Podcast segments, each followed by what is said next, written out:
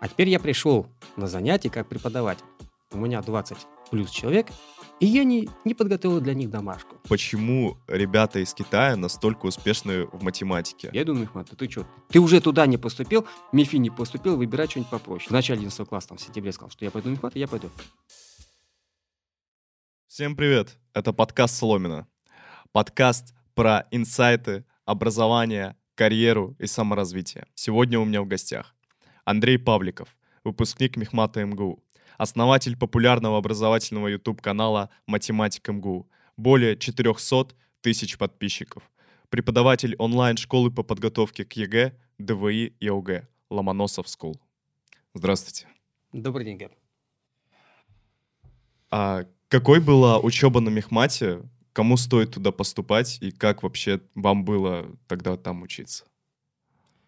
Учеба на мехмате была сложной и интересной. Надо быть готовым к тому, что ты не просто вот пятерки по математике получаешь в школе, а к тому, что ты ее любишь. Потому что очень часто встречалось так. Мальчик или девочка, неважно, отличник в школе, идет на мехмат, но отличник мало. Надо, чтобы именно математику любил. Приходит месяц и говорит, я не понимаю, почему мне не получается, у всех получается, а у меня нет. Потому что ты не определился. Выбери из всех этих пятерок то, что больше всего тебе нравится. Вот туда иди. Поэтому ты должен быть готов к тому, что тебя будут математикой грузить в хорошем смысле этого слова. Угу. За первый семестр узнаешь больше, чем за все время в школе. Причем на другом языке. Да, вот на формальном. Для любого эпсилон существует дельта, вот это четыре символа, которые вот эту фразу все передают. Да? Вот к этому быть готов. Поэтому еще раз повторяю. В первую очередь любовь к математике, ну и желание всему этому научиться, и тебя научат. Причем неважно, кому ты попадешь, вот изначально, да, там на первом, на втором курсе, тебя научат всему. А вот очень интересно, а как в школе определить, что ты именно любишь математику и что ты будешь готов э, к тому, что ты будешь э, реально грузиться этой математикой на мехмате? Ну, очень просто. Вот у тебя закончили занятия в школе. Что ты делаешь? Домашнее задание? По всем предметам сделал, сделал. А потом ты почему-то берешь книжки по математике. Почему, интересно? Наверное, потому что тебе математика нравится. Причем сам берешь. Да, то есть где ты их взял? Пошел в библиотеке или в магазине купил и читаешь, и решаешь оттуда задачки. Наверное, это не просто так. А Неужели на Мехмате там такой огромный набор, там больше 400 человек, э, все так увлечены математикой? То есть мне представляется, что вот люди идут на Мехмат, они ну, хотят получить специальность, такую хорошую базу, фундамент, чтобы потом или пойти, допустим, в IT-сферу, или в банковскую, банковский сектор. Не все как будто бы увлеч, увлечены прям математикой. Я вопрос твой еще добавлю. Ну хорошо, я там отучился 4, 5 или 6 лет, mm-hmm. да, в зависимости от того, что бакалавриат, специалитет или магистратура.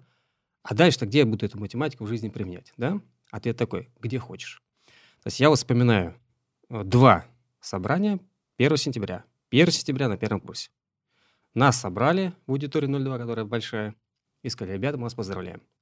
Вы пришли учиться на лучшем факультете лучшего вуза страны. На тот момент это было безусловно так, то есть с огромным запасом. Так что ПМК, физфак это было примерно то же самое, да, но все-таки на мехмате был учиться чуточку престижнее. Мы вас поздравляем, что вы поступили. Пожалуйста, учитесь, мы вас всему научим. Второе собрание было 1 сентября, плюс-минус там, пятого курса. И нам говорили, ребята, вы отучились 4 года, вам остался один. Пожалуйста, вот этот год доучитесь, мы вас очень просим. Не идите, вот не бросайте учебу ради того, чтобы идти уже вы можете зарабатывать. Да? Не надо через год вы заработаете больше. Почему? Как вы думаете, чему вас 4 года предыдущие учили? Ну, то есть, ну, конечно, математике. Согласен? Нет, мы вас научили учиться. А теперь вы пойдете куда захотите и будете там работать. Ну, насколько я знаю, вот, по крайней мере, мои знакомые на Мехмате, они очень многие, даже на старте, уже на первом курсе, занимались репетиторством. Вот, ну то есть, по сути, они и учились, и совмещали с работой. То есть там достаточно большая нагрузка у них была по работе. Вот. Вы вообще это поддерживаете, совмещать учебу с работой? И вообще, возможно это на Мехмате? На Мехмате, безусловно, это возможно, как и в любом другом вузе, при условии, что ты любишь то, что ты делаешь. Вот у тебя учеба. Первый курс, 4 пары, да, значит, с 9 до 4. У тебя остается какое-то разумное количество времени, чтобы выполнить домашку. Ну, понятно, что ты, если делаешь ее всю сразу, не откладывая, то у тебя остается свободное время. Причем сразу изначально, когда вот я пришел первый себя посмотреть расписание, я очень сильно удивился. Кроме воскресенья, безусловно, выходного для всех, почему-то есть еще один день свободный. Он зачем? А что я буду делать? Да, вот что я буду делать? Потом понимаешь, что он очень сильно нужен, потому что у тебя есть возможность еще одна в середине недели не грузиться только математикой, да, а еще что-то делать. Поэтому, если ты хочешь быть именно репетитором, точнее так, у тебя есть возможность там позаниматься с учениками, не нужно, конечно, загружаться. То есть вот я возьму всех и буду их учить. Возьми столько, сколько ты потянешь реально. Одного-одного, пятерых-пятерых. Не надо грузиться сейчас раньше времени. Потому что впереди тебя будут грузить. Но опять же, примеры собственной практики. Первая сессия – три экзамена по математике. Вторая – четыре экзамена по математике. Третья – пять экзаменов по математике. Четвертая – шесть экзаменов, из них пять по математике. Ну, то есть, вот ты понимаешь, да, что нужно очень сильно любить математику, чтобы в каждую сессию по столько экзаменов, только, я не говорю про зачеты, да, сдавать столько экзаменов. И идти радоваться этой возможности пообщаться с преподавателем. Угу. А вот э, когда вы учились, я думаю, что учеба, она не сильно упростилась вот с тех времен, когда вы учились. А, очень много ребят э, могли совмещать э, учебу с работой. Ну, по моей практике у нас в группе были такие ребята, конечно, которые на первом курсе, на втором и дальше. Я сам в курсе на четвертом, наверное, начал совмещать. Может. Ну да, вроде на четвертом. Можно. Опять же, если ты дисциплинированный. То есть ты понимаешь, что вот то, что ты делаешь дополнительно, не в ущерб учебе. Потому что если в ущерб учебе, зачем тогда ты пришел учиться? Ну, зачем? Ну, да. Логично? Логично. Разумеется, не все это делали, то есть те, кто хотел. Ну, или те, кто, так скажем, а, был заинтересован в том, чтобы что-то дополнительно заработать, потому что родители где-то далеко, а жить надо в Москве.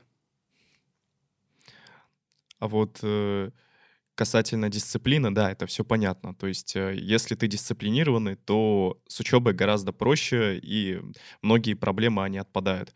Но очень важно, как мне кажется, помимо интереса, помимо дисциплины, это твои способности. Вот как вы считаете, возможно ли себя натренировать, возможно ли, если ты какой-то средний, скажем так, ученик, и, может быть, тебе говорят, что ты со средними способностями, успешно учиться на таких факультетах, как Мехмат МГУ? Безусловно, можно. Опять же, пример. Много ребят училось в мат-школах, ну, скажем, 57-я, 54-я, 2 18 Сунц и так далее, которые на Мехмате были заранее. Что называется, поступили, да, потому что у них была такая возможность сделать это быстрее. И много было ребят из обычных школ.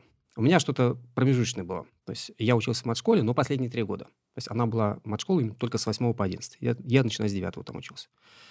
Я в начале 11 класса подошел к своему учителю по математике и спросил, мне на какие подготовительные курсы надо ходить, чтобы поступить на мехмат. Он говорит, тебе конкретно не надо, как и никому в нашем классе надо, потому что вас всех учу я. Ну, нам повезло просто, да? Сейчас, если ты в обычной школе, то у тебя проблема в том, чтобы поступить, в том смысле, что ты с этими задачами просто можешь быть не знаком. То есть, что это другой уровень. Тут к ЕГЭ готовишься, да, что ты написал на 90 плюс, например, по математике. Отлично, молодец. Но на ДВИ задачки немножечко другие и оценятся по-другому. Ты должен научиться решать задачи, доводить их до конца. То есть на ЕГЭ ты где-то можешь задачку наполовину решить, какие-то баллы, там, один-два балла за задачу заработать, на ДВИ такой не прокатит. Либо ты решил, либо ты не решил. Вот не доделал, ты не решил. Все. Поэтому нужно, безусловно, познакомиться с этими задачами. Для этого подойдет любой сборник вступительных конкурсных задач, они так назывались. Пожалуйста. Ну, сейчас, конечно, классика — это Сканаве, который все знают, да? Потом в 90-е годы, в середине появилась Ткачук, да, математика абитуриента. Вот, 50 уроков, пожалуйста, вперед тебе на целый год программа. Сколько успел, столько успел. Есть и другие шикарные книжки, например, скажем, книжка Сергеева, но там только задачи.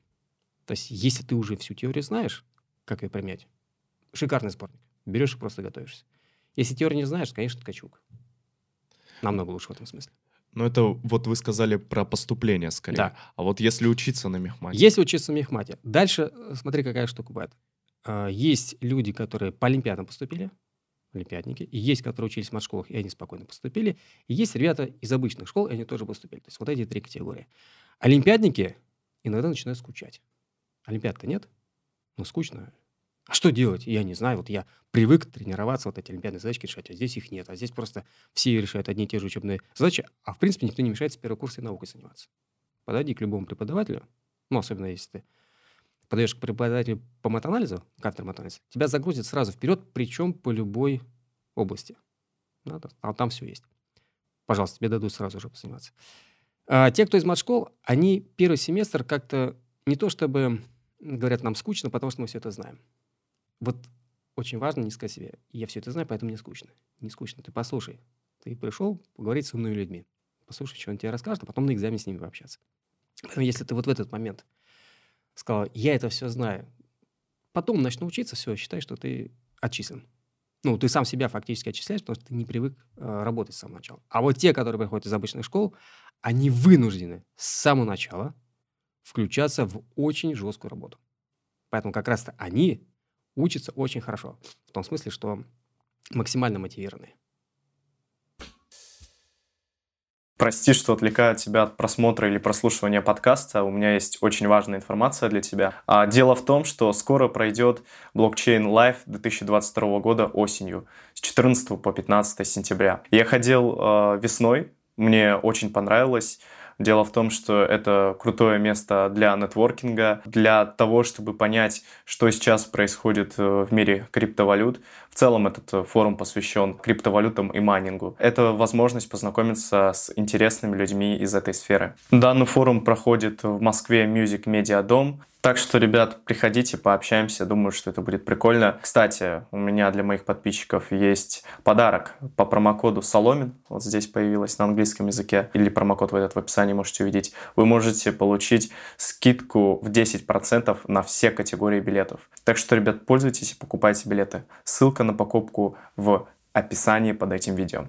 На этом я прощаюсь, не буду дальше отвлекать вас от подкаста. А вот э, вы сказали про три категории. А, олимпиадники, которые из мат-школ поступили, и из обычных школ. Но есть еще вот четвертая категория — это платники.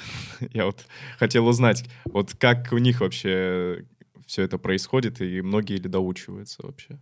Платники, кстати, тоже очень хорошо учатся, потому что они мотивированы сдать сессию хорошо, чтобы учиться бесплатно.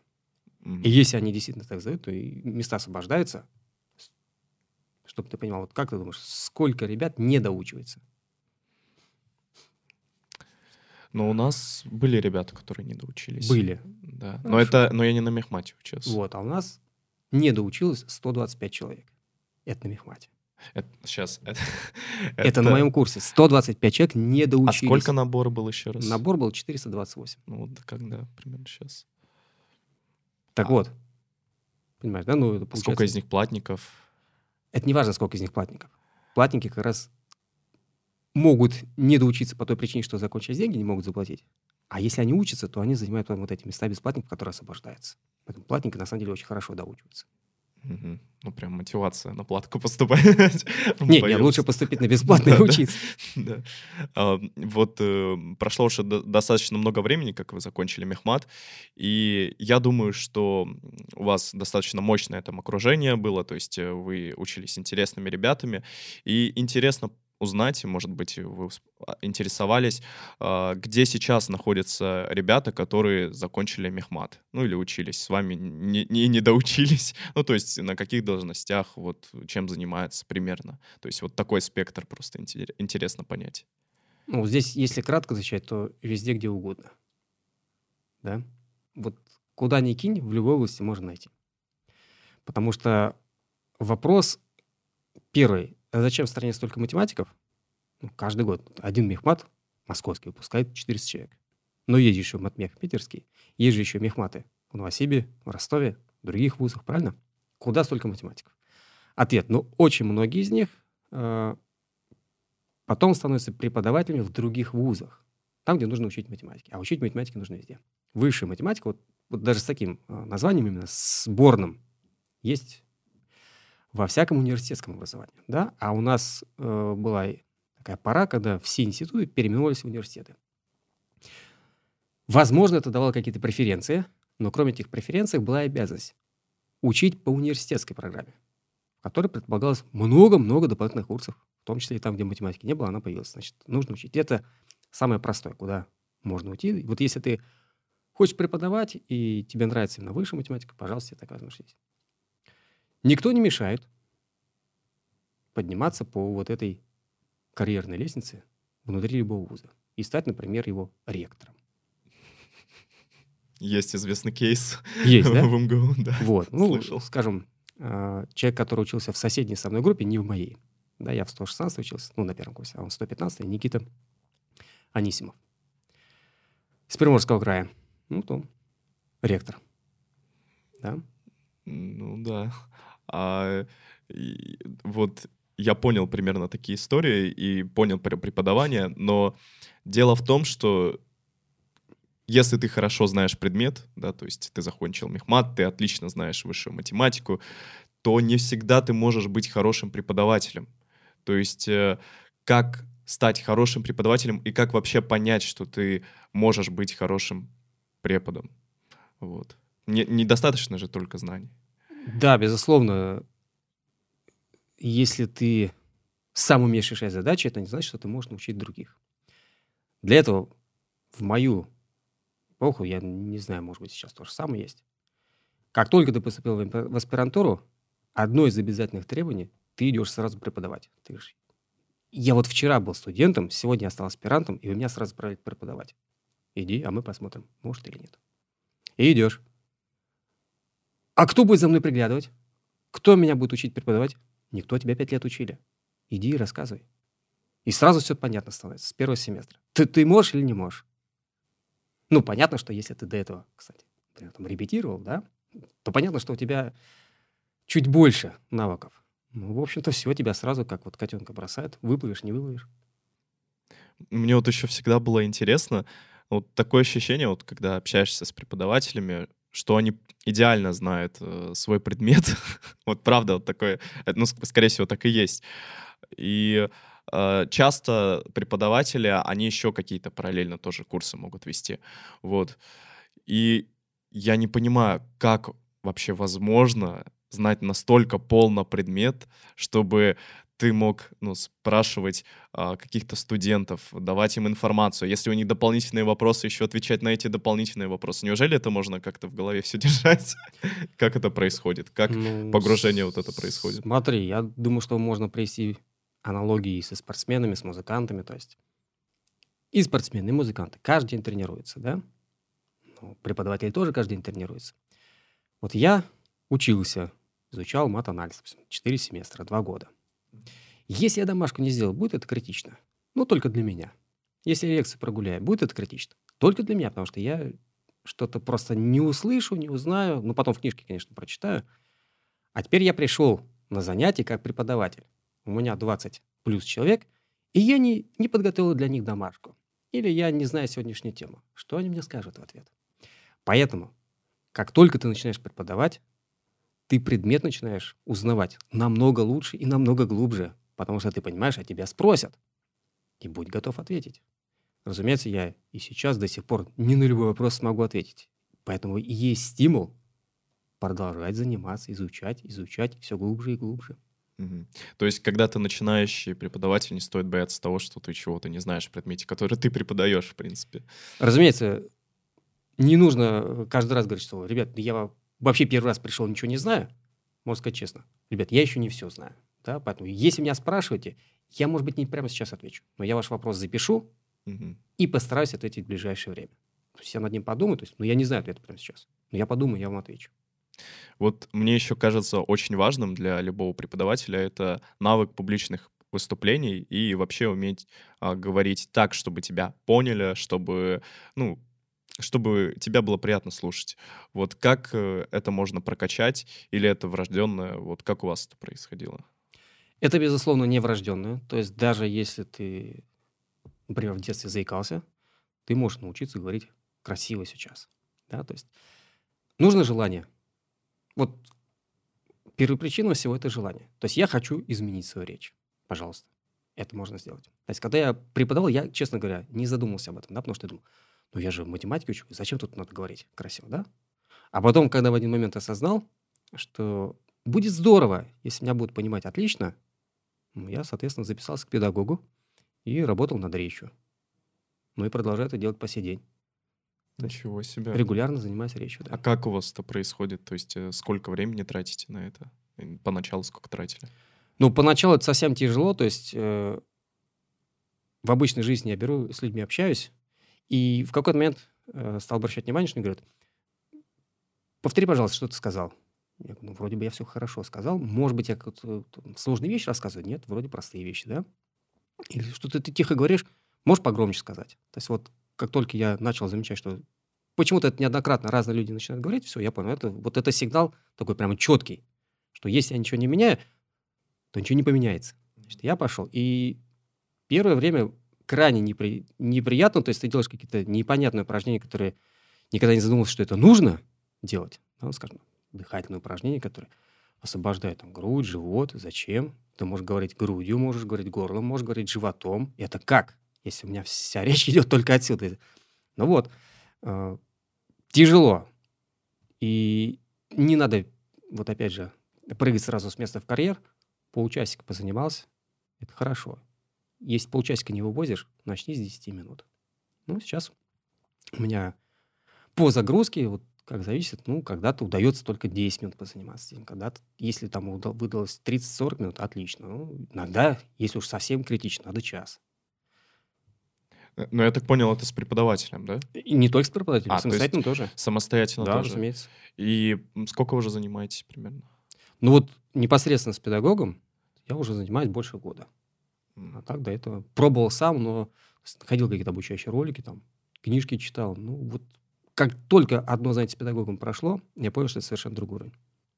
Потому что какой-то контроль есть. Человек Контроль, да. подсказать. И что ты думаешь, так, что ты, например, что-то делаешь правильно, а он тебе говорит, нет, вот совсем не так делаешь.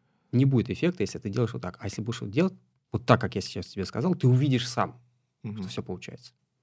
Это на самом деле очень интересно. Мне самому нужно. Поделитесь контактом. Хорошо? Вот. Андрей Николаевич, вот как я сказал в начале, у вас есть э, своя онлайн-школа, и на самом деле достаточно много конкурентов, и многие из этих конкурентов, они были уже на моем YouTube-канале, в моем подкасте. А можете сказать, как вы выделяетесь и на что делаете упор? Мой подход такой. Мы ни в коем случае не конкуренты. Мы делаем одно и то же дело. То есть мы помогаем ребятам, одиннадцатиклассникам, девятиклассникам, студентам учиться. То есть вот когда человек говорит, вот у меня вокруг конкуренты, я не хочу, чтобы они были, я только все буду учить, то это принципиально неправильный подход. Зачем вообще нужна онлайн-школа? Вот задумаемся. Да? То есть дети ходят в школу в обычную, там они учатся. Но если у ребенка есть желание заниматься дополнительно, неважно по какой причине, но если у него такое желание есть, он сейчас ничем не скован. У него огромный выбор, да, то есть получается, что как будто бы преподаватели устраиваются к нему в очередь. Ну, на самом деле, все, конечно, не так, как утрировано, да, то есть, пожалуйста, вот он пришел на YouTube, он посмотрел первого, второго, третьего, о, третий меня зацепил, я буду здесь заниматься.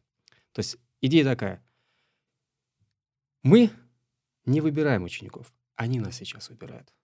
Ну и прекрасно. Поэтому не надо говорить, Вася, ты не ходи к тому, ты иди ко мне. Да, может быть, Вася, конкретно Вася, не сможет у тебя учиться. А у другого он прекрасно научится. То есть в этом смысле конкуренции бояться не надо. Понятно, что а, нужно давать качественное знание, тогда, соответственно, ребята придут. То есть ребят же не обманешь. Он посмотрел тебя один раз, другой раз, сказал, да, не, все, я понял. Здесь вот показали одно, там учат совсем по-другому. Я, все, я ухожу отсюда, и мне это не нравится. Это первый момент. Второй момент. э, не все могут в онлайне учиться. Вот ты пришел в школу. Марья Ивановна тебе говорит, Глеб, домашку сделал? Покажи, я сейчас проверю. И у тебя нет возможности не прийти в школу. Потому что тебе родители говорят с утра, Глеб, давай в школу, там, до скольки у тебя уроки, до двух, до трех, приходи, потом посмотрим твой дневничок. Так? А в онлайн-школе не так. То есть ты пришел, во-первых, тебя не могут заставить посмотреть занятия. Ты должен сам себя заставить. Ну, ты не обязан смотреть его в прямом эфире, ты можешь посмотреть потом запись. Пожалуйста, но посмотри. Домашку ты, опять же, не обязан ее делать. Но тогда вопрос у меня к тебе естественный. А зачем ты в эту онлайн-школу записался?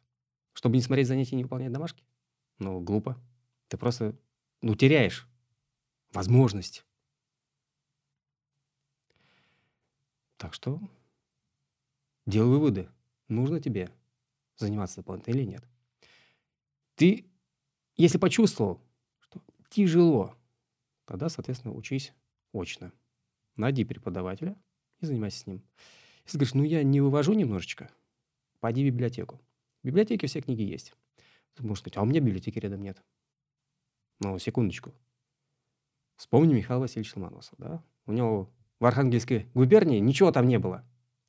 Ничего, парень дошел пешочком, с обозами до Москвы добрался, да? Москва не резина, но он добрался. Сказал, я тоже здесь хочу. И учился, учился, учился. То есть кто хочет найти возможности, он их найдет. Благо, что сейчас возможности просто вот, что называется, отбавляй. Вот как я понял, вас выделяет конкретно то, что когда человек смотрит, он понимает, что преподаватель подходит ему по подаче, по харизме, то есть ему приятно его слушать, и он примерно понимает, о чем он говорит, и действительно воспринимает материал. Вот, то есть можно сказать, это завязано на, скажем так, вашем личном бренде, на вашем стиле, вот. И мне очень интересно, как вы вообще стартовали свой YouTube-канал, который, как я уже сказал, очень крупный. То есть э, в образовательной нише 400 тысяч — это очень солидно. А, как продвигали? И, ну, дальше вопрос тоже задам. Хорошо. Значит, э, идею того, что нужно делать что-то более масштабное, мне подал брат, озвучил. Я ему сказал примерно так. Знаешь, я пока не очень понял, что ты предлагаешь, я подумаю. Ладно? Думал я год. С хвостиком, с маленьким хвостиком. Причем мне, что называется, нужно было просто перезагрузиться. То есть я уехал далеко-далеко, вообще далеко. Э, буквально там на пять дней. Посмотрел на себя со стороны. Сказал, надо что-то менять, чтобы что-то поменялось. То есть, действительно, ученики идут, а я ему говорю, ребят, ну, извините, я не, рези... ну, не резиновый, да, то есть, я не, точнее, я не железное, а время не резиновое. В сутку 24 часа, из которых я могу с вами заниматься, там, допустим, 8 часов. Так, все, значит, вот здесь потолок сразу же есть, больше какого-то количества учеников ты не возьмешь. У меня был э, случай, когда я в 9 или 8 утра начал занятия с одним учеником. И в 9 вечера с ним же заканчивал. А весь день были сплошные занятия. Так, но это был исключительный случай, там студент, которому нужно было срочно сдать экзамен за неделю, до этого ничего не делая год. Вот, поэтому с ним приходилось и утром, и вечером заниматься. С таким режимом, в любом случае, больше, чем там, 7 занятий провести в день, ну, физически не сможешь, даже если каждый день будешь работать. А ребята идут. Что делать? Брат говорит, ну, давай, думай, как масштабироваться. Сейчас, говорит, просто колоссальная возможность. Интернет. Все, все заходят, все посмотрели. Прошел примерно год, я вот вернулся с поездки, звоню брату, говорю, все, давай, я понял, записываемся. Вообще не понял, о чем я говорю. Ты вообще о чем говоришь-то? Я говорю, ну как ты же говорил? Он говорит, я уже забыл. Ладно. Я говорю, ну смотри, в субботу у меня полчаса будет, так что попробуем. Какие пусть. Иди ты знаешь куда. Я говорю, я, я, я понял, я сейчас подумаю. Подумаю, сказал ему следующую фразу прямо. Почти дословно сейчас вспомнил. Я не знаю где, я не знаю как, но на этой неделе, ну, в течение 7 дней, мы с тобой запишем первый обучающий ролик. Ну, реально, то есть вот я сижу, что называется, на улице и говорю вот примерно вот этому по телефону. Все находится, как только ты захочешь. Не нужно оборудование. Взяли просто вот телефон и с него начали записывать. Да, микрофон был какой-то, ну, совершенно там примитивный, там, со шнурком просто. Был, что называется. И пошли просто в школу. Просто в школу пришли и сказали, можно мы вас тут позаписываем? Ну, когда все уроки закончились, там часов 9 вечера пришли, когда там вообще никого нет, тишина. Ну, позаписывайтесь. Ну, вот мы первый, первый у нас был, соответственно, съемочный день. Это 26 января 2018 года. Аж сохранился там коротенький ролик, там, 30 секундный. То есть я специально проговорил, что вот мы начинаем сегодня первые съемки. Записали, ну все, и пошло. А дальше а дальше записываем, записываем, записываем. Я своим ученикам говорю, ребята, вы смотрите, у меня уже появилось на Ютубе, да, то, то, там смотрим, где-то там 10 просмотров, 20 просмотров. Это фантастические были просмотры. Потом я говорю, ну, а что вообще сейчас разбирать-то? Смотрю, все ЕГЭ и ОГЭ разбирают. А я что разбираю? Ну, а я разбираю то, что мне интересно. А что мне интересно, если я закончил мехмат? Ну, понятно, какие задачки, да, какого уровня. Понятно, почему их поэтому не смотрят. То есть ты рассказываешь не то, что тебе интересно, в первую очередь, да, а то, что интересно тем, кто тебя смотрит. А что им сейчас нужно было? Им сейчас было нужно именно экзаменационный материал. Взяли, попробовали, записали то, записали то, записали то. И вдруг прострел. Когда у тебя по 10-20 просмотров и один ролик набирает 3000, ты понимаешь, что ты куда-то попал. Я говорю, все, мы нашли свою золотую жилу, будем разбирать. И следующий учебный год начинается. Соответственно, я говорю, Никита, я нашел вообще все сборники, которые есть. Мы все варианты и всех сборников, которые есть, просто возьмем и разберем за год. Я не помню его выражение лица. Он поверил, что, наверное, это реальная задача.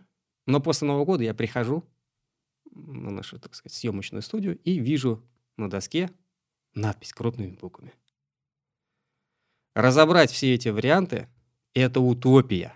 Это вот после Нового года, да, я прихожу в студию, вижу вот эту надпись. Я ее стираю и говорю, поехали дальше. В общем, мы разобрались все. Причем мы а, записывали иногда э, в течение дня, ну, там сразу там по три варианта, допустим. Это невероятно сложно. Это невероятно сложно, потому что потом, когда мы уже вышли на качество, именно э, вот, картинка, звук, все прочее, то есть один вариант в день – это просто максимум. То есть это невероятно много времени занимает. И мы работали каждый день с 9 утра, там, там скажем, часов до 9 вечера. Потом, а, до 9 вечера это я, это я вру, не каждый день. До 3 часов, потому что у меня еще занятия были с 3 часов, у меня еще были занятия с ребятами, часов до 9-10, потом я приехал домой, я все еще это, это отсматривал. То есть он монтировал, я отсматривал.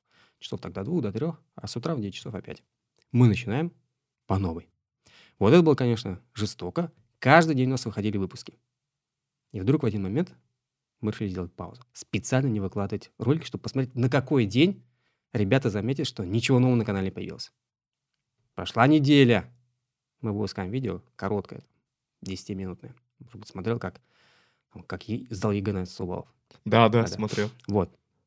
Мы его выпускаем, и прямо мгновенно начинаются просмотры и комментарии. Ну, наконец-то, где ты был? Ребят, мы просто хотели проверить, вы вообще смотрите канал или нет. То есть каждый день выкладываем, ни, никакой реакции. Как, как должные, да? А тут неделю ничего не укладывали, вы уже и сразу просмотров много-много. Даже за первый день вообще ни одного дизлайка не было. Потом на второй день там уже появились, но это уже не важно. Все. Ну да, соответственно, пошло-поехало. А уже потом ты начинаешь выпускать то, что и тебе тоже нравится, и которое уже начинает в стороночках уводить. Математика но уже не только школьная, не только экзаменационная. Ну, что аудитория Покажи. есть, да? Да, аудитория, когда пришла, все, ты уже можешь им дать дополнительно что-то еще. Ну, на самое. Больше всего нам лично с братом нравится рубрика – это мировые экзамены. То есть вот это действительно интересно посмотреть, что у нас, а что у них, да, почему вот так. И когда сравнишь, понимаешь, что где-то совсем просто, где-то совсем сложно. Ну, нас где-то примерно серединка. Вот мне еще интересно узнать, как происходил набор подписчиков вот э, по годам примерно, ну и вообще набор просмотров. Набор подписчиков по годам. Значит, э, есть у меня на канале ролик, называется «Тьма подписчиков на канале». Тьма — это, между прочим, древнерусское число. Конкретная величина. Да, конкретная величина 10 тысяч. Так вот, этот ролик не собрал до сих пор 10 тысяч просмотров там, по-моему, тысяч пять или шесть. То есть, ну, совсем мало, да? Это было, соответственно, через год с хвостиком. Это была конкретно зима, там градусов 20 мороз был. Я на улице, что называется, без шапки. Пытался это выговорить, у меня просто не открывается. Он челюстью не разжимается, а я это должен проговорить. Вот, это, соответственно, был год. Но этот год неравномерно распределился. То есть от момента старта до примерно сентября, то есть 8, 8 месяцев прошло, было что-то типа 200 подписчиков. Потом они уже начали, вот за счет того, что мы попали, что называется, в больное место, и ребята начали смотреть, то есть, более того, даже когда там было даже там 200, 300, 400 просмотров, я брату говорю, то есть два, два месяца мы работаем, вот так, каждодневно работаем, говорю, нас просто никто не смотрит. Мы что вообще делаем? А потом в какой-то момент прямо пошло по экспоненте, да, то есть 10 тысяч, потом еще больше, больше, там уже 100.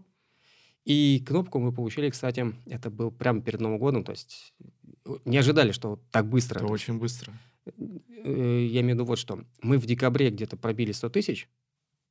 Ну, понятно, что до Нового года там осталось буквально пара недель, и нам за это время успели прислать кнопку. А, про это еще? Да. Еще не, не, за первый год мы не набрали. За первый год мы 10 тысяч, чуть больше года.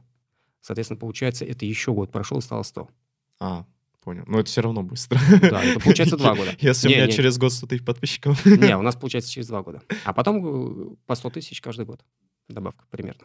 Ну, это, это сильно. Но это вот как раз в моменте, когда начали про ЕГЭ и ОГЭ, да? вот? Да, когда ЕГЭ и ОГЭ, а потом, потом э, понятно, что ЕГЭ и ОГЭ, чем хороша, с одной стороны, эта ниша, а чем плоха? Хороша тем, что школьников много, они приходят смотреть. А чем плоха, они быстро отписываются. Причем очень часто, допустим, сегодня 2 июня, да, экзамен. 14 часов, начинаешь читать комментарии. Экзамен сдал, отписываюсь. Экзамен сдал, пошли вы знаете куда. Со своей математикой. Вот очень много таких комментариев.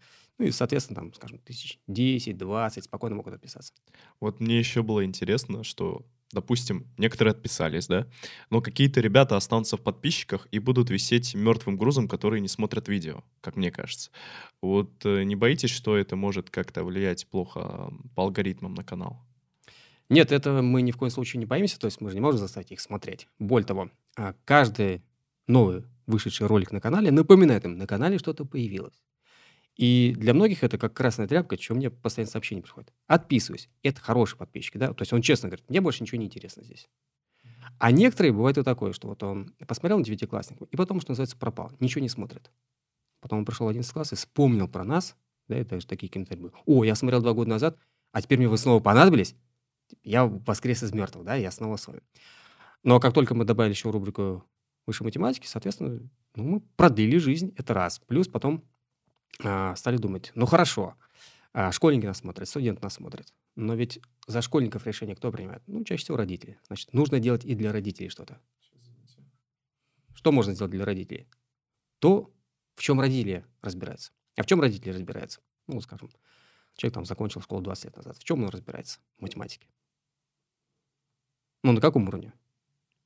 Ну, не знаю. Ну, на уровне похода в магазин. Да. Считать умеет. Да. Ну, пожалуйста, вот тебе пятый класс за час, шестой класс за 100 минут. Посмотри как раз э, экзамен с других стран. Может быть, там ничего не поймешь. Но хотя бы пойми уровень. Это легко или это сложно? Когда мы с Андреем Михайловичем Жгородским три часа разбираем экзамен, который ребята корейские должны писать за 100 минут, ну, наверное, это говорит о чем-то. Это обо всем говорит. Действительно, так сложно там было? Да, но там на самом деле цель не в том, чтобы решить все. Там цель решить больше, чем другие. Мгм. То есть, если все решают по 20, ты 21, ты красавчик. Да, интересно, конечно. Гляну тоже экзамен.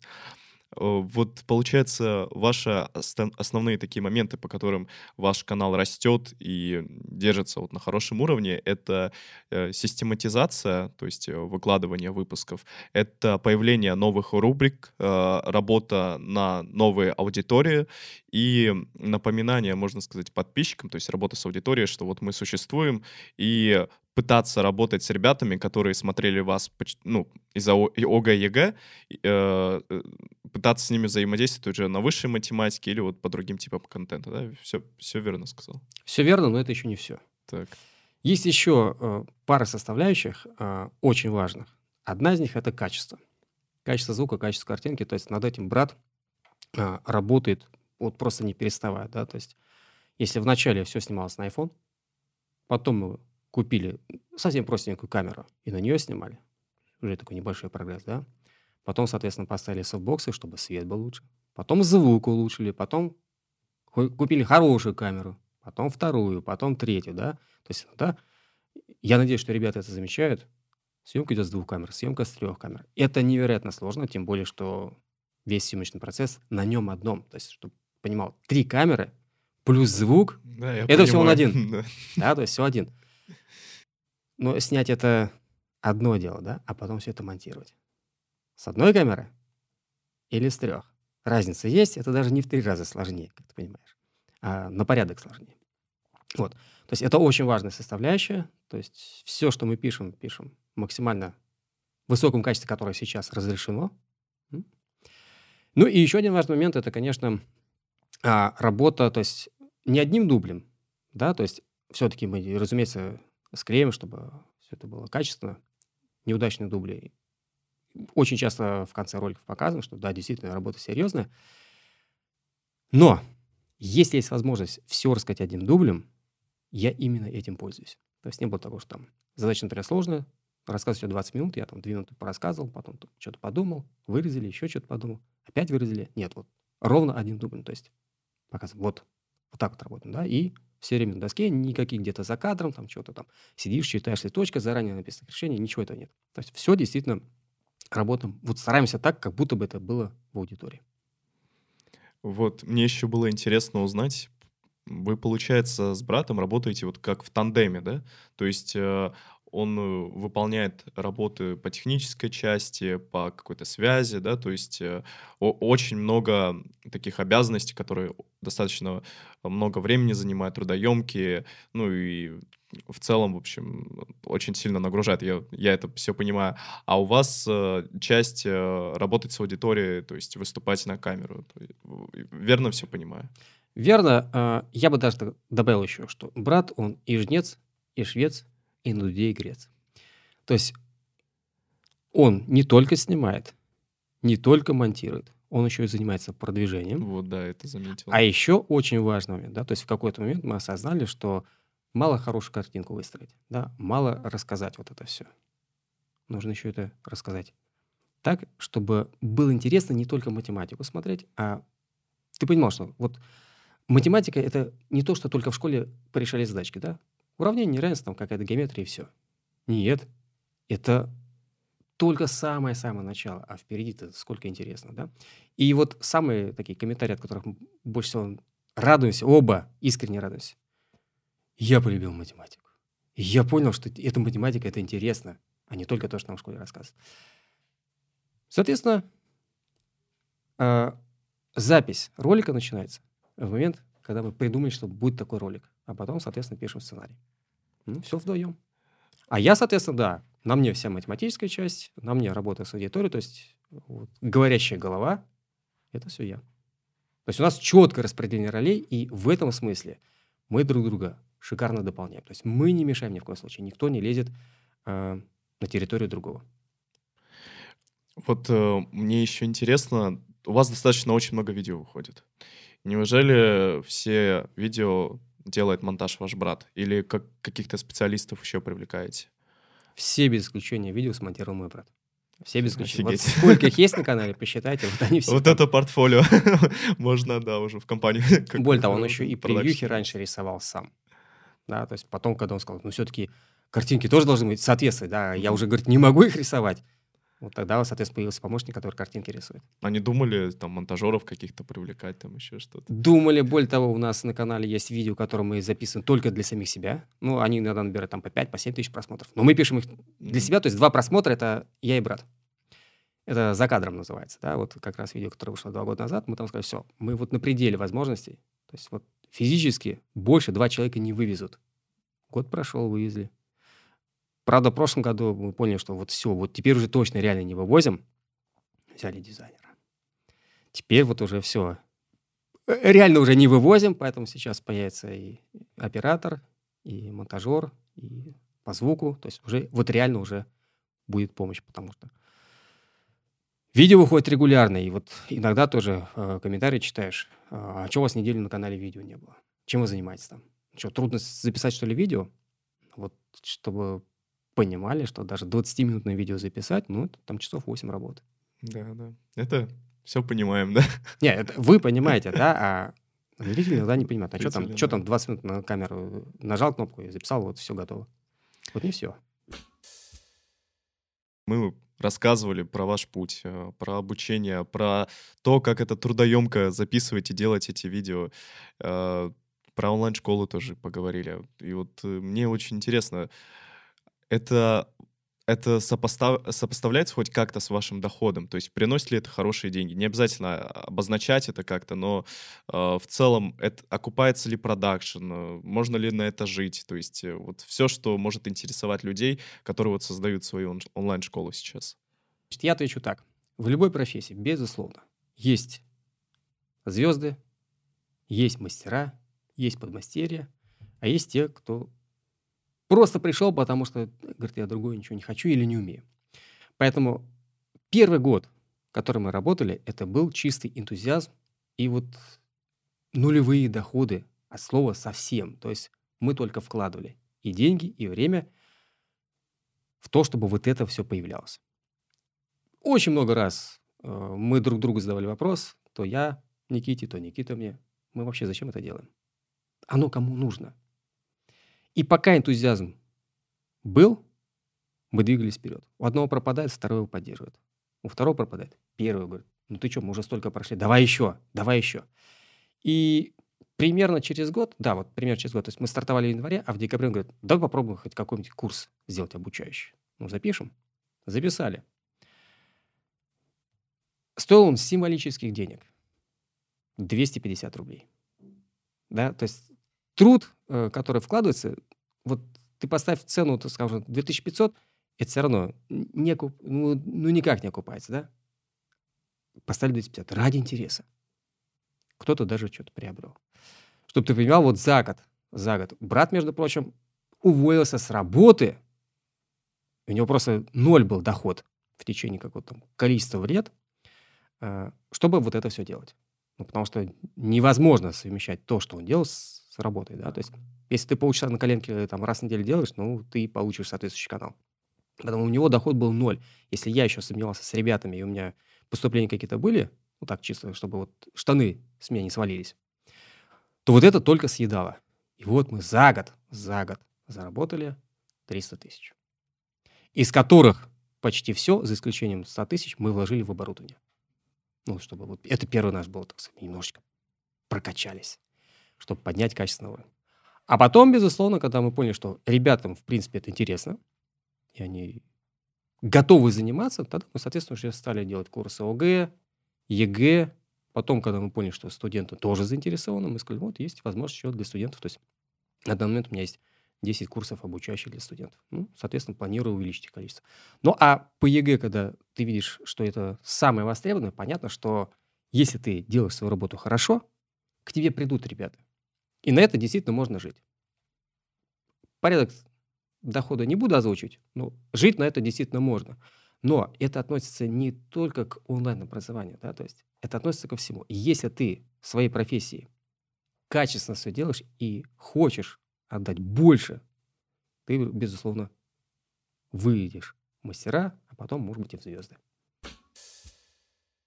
А, ребят, мы уже очень много упоминали, что у Андрея есть брат, который делает огромное количество работы по каналу, вот, и внезапно в студии он появился. Никита, привет. На самом деле мы приехали с братом. Да. Э, сделаем вид, что только появился. А, Никита, вот э, как мы уже ранее говорили, ты делаешь огромное количество работы по Ютубу, а, занимаешься и монтажом, и превьюшками, и продвижением. И вот эти шорты тоже ты начал делать. Можешь рассказать, какие основные моменты по продвижению в YouTube ты можешь выделить, и почему именно вы преуспели? Самое главное, я бы сказал так, первая причина успеха именно канала — это то, что когда мы его начинали делать, мы не знали, что такое YouTube. То есть, в принципе, уровень э, моих навыков на тот момент — это уметь нажать кнопку «Начать запись на iPhone». Все, больше ничего не умел. Соответственно, Андрей Николаевич тоже ничего не знал про YouTube, он просто решал примеры и все. Вот мы с ним встретились. Два новичка, и как там удерживать просмотр или еще что-то, естественно, на тот момент никто об этом не знал. Соответственно, мы как начинали, то есть я просто снимал отдельно каждый пример, который он решает. И мы прям по 20 видео сразу в день выкладывали. Ну, прям сразу напрямую, без всякого монтажа, просто на YouTube, и все. Вот, и, соответственно, там 5, 7, 20 просмотров. Ну, и из которых половина наших просмотров. То есть 7 просмотров, 3 мы с братом посмотрели, лайк еще поставили, один лайк. Вот. И потом со временем начали думать, что-то, слушай, может, монтаж какой-то начать делать, может быть, превьюшки начать делать. То есть что-то как-то улучшать, потому что просмотры не, не вырастают. Вот, плюс Андрей Николаевич еще э, давал своим ребятам, ученикам, которые, с которыми он занимался, ссылки на канал, чтобы они смотрели там тоже. Ну, естественно, они не будут смотреть разбор ДВМГУ, когда им надо сдавать ОГЭ. Ну, зачем? А Андрею Николаевичу было интересно снимать про ДВМГУ как раз-таки. Вот, соответственно, э, снимали, в общем, изначально не то, что нужно. Вот, то есть методом проб и ошибок, то есть первый год очень много ошибок было сделано, да, то есть снимали в первую очередь не тот контент, который нужно было снимать, потому что снимали то, что интересно Андрею Николаевичу, да, брату. Вот, поэтому, в общем, много пробовали, э, и в итоге вот нашли то, что именно аудитории нравится с подачи брата, да. То есть именно много пробовать нужно и много работать просто, вот, как бы, и говорю, упорность, упорство вот это вот. Должно быть. А, вот я как сам ютубер, можно сказать, э, есть такие моменты, которые меня интересуют. Насколько я знаю, что лучше всего YouTube продвигает те видео, в которых высокое удержание, ну, именно зрителя. А, Вы как-то над этим пытались работать? Что-то Из- придумывали? Изначально нет. Изначально мы просто лупили математический контент, то есть э, удержание мы начали потом делать в начале, то есть у нас каждый ролик начинается с какой-то речи Андрея, да, там, здравствуйте, сегодня будет то-то, то-то, поговорим об этом, об этом, там, почему вам нужно посмотреть это видео, может быть, мотивашку какую-то вкинет. А изначально мы просто, здравствуйте, с вами Андрей Павликов, решим задачу один, бам, погнали. Все, то есть об этом мы даже не думали, что нужно что-то делать еще. Просто делали тупо контент математический. Потом уже начали разбавлять какими-то вставками, там, заставочками, да, чтобы, ну, как раз-таки динамика, чтобы видео появлялась. Вот, ну и чтобы удержание как раз, как раз-таки повышалось. А вот э, когда начали делать э, более профессионально превьюшки, на чем акцент делали?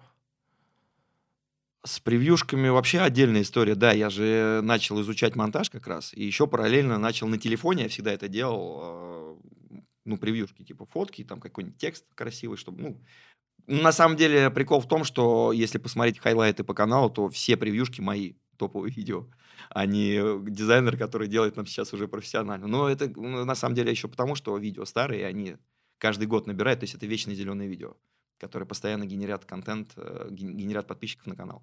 Вот. э, На что, на самом деле, это случилось после того, как мы выпустили выпуск про казахска- каз- э, казахский ЕНТ, да, разбира- разбирали э, этот самый экзамен из Казахстана. И мне как раз казах написал, говорит, слушай, у вас какие-то стрёмные э, превьюшки, давайте я сделаю сейчас красиво. И я говорю, ну давай парочку мне пришли, как, как ты можешь. И он мне сразу, буквально через час, присылает две превьюшки, я говорю, все, огонь, работаем. Вот, в принципе, так. А он сам в школе еще учился. Ну вот мы так и начали работать. То есть он мне скинул, я говорю, окей, огонь. Там по деньгам договорились на тот момент, что-то там рублей 300, что ли, он платил. Сейчас он уже, конечно, По- больше побольше, хочет. да, да, вероятно? у него уже аппетиты растут, вот. И все, пошло-поехало. На самом деле у меня их несколько, два-три человека. То есть я разные, когда... Просто есть дизайнеры, которые замороченно подходят. Например, он может сидеть там 5 часов делать картинку, вот у него что-то там всплывет в голове, да, он ее внедрит, эту идею в картинку. А есть вот человек, с которым я работаю, да, он там, за полчаса может себе две картинки сразу сделать. Хотя на самом деле картинка тоже имеет большое значение, потому что это твой клик, да, удержание как раз-таки, э, ну, CTR, да, он показывает Да, да. как раз сколько кликов по картинке. И иногда, на самом деле, картинка даже важнее, чем само видео. То есть вот именно продумать, как ее сделать.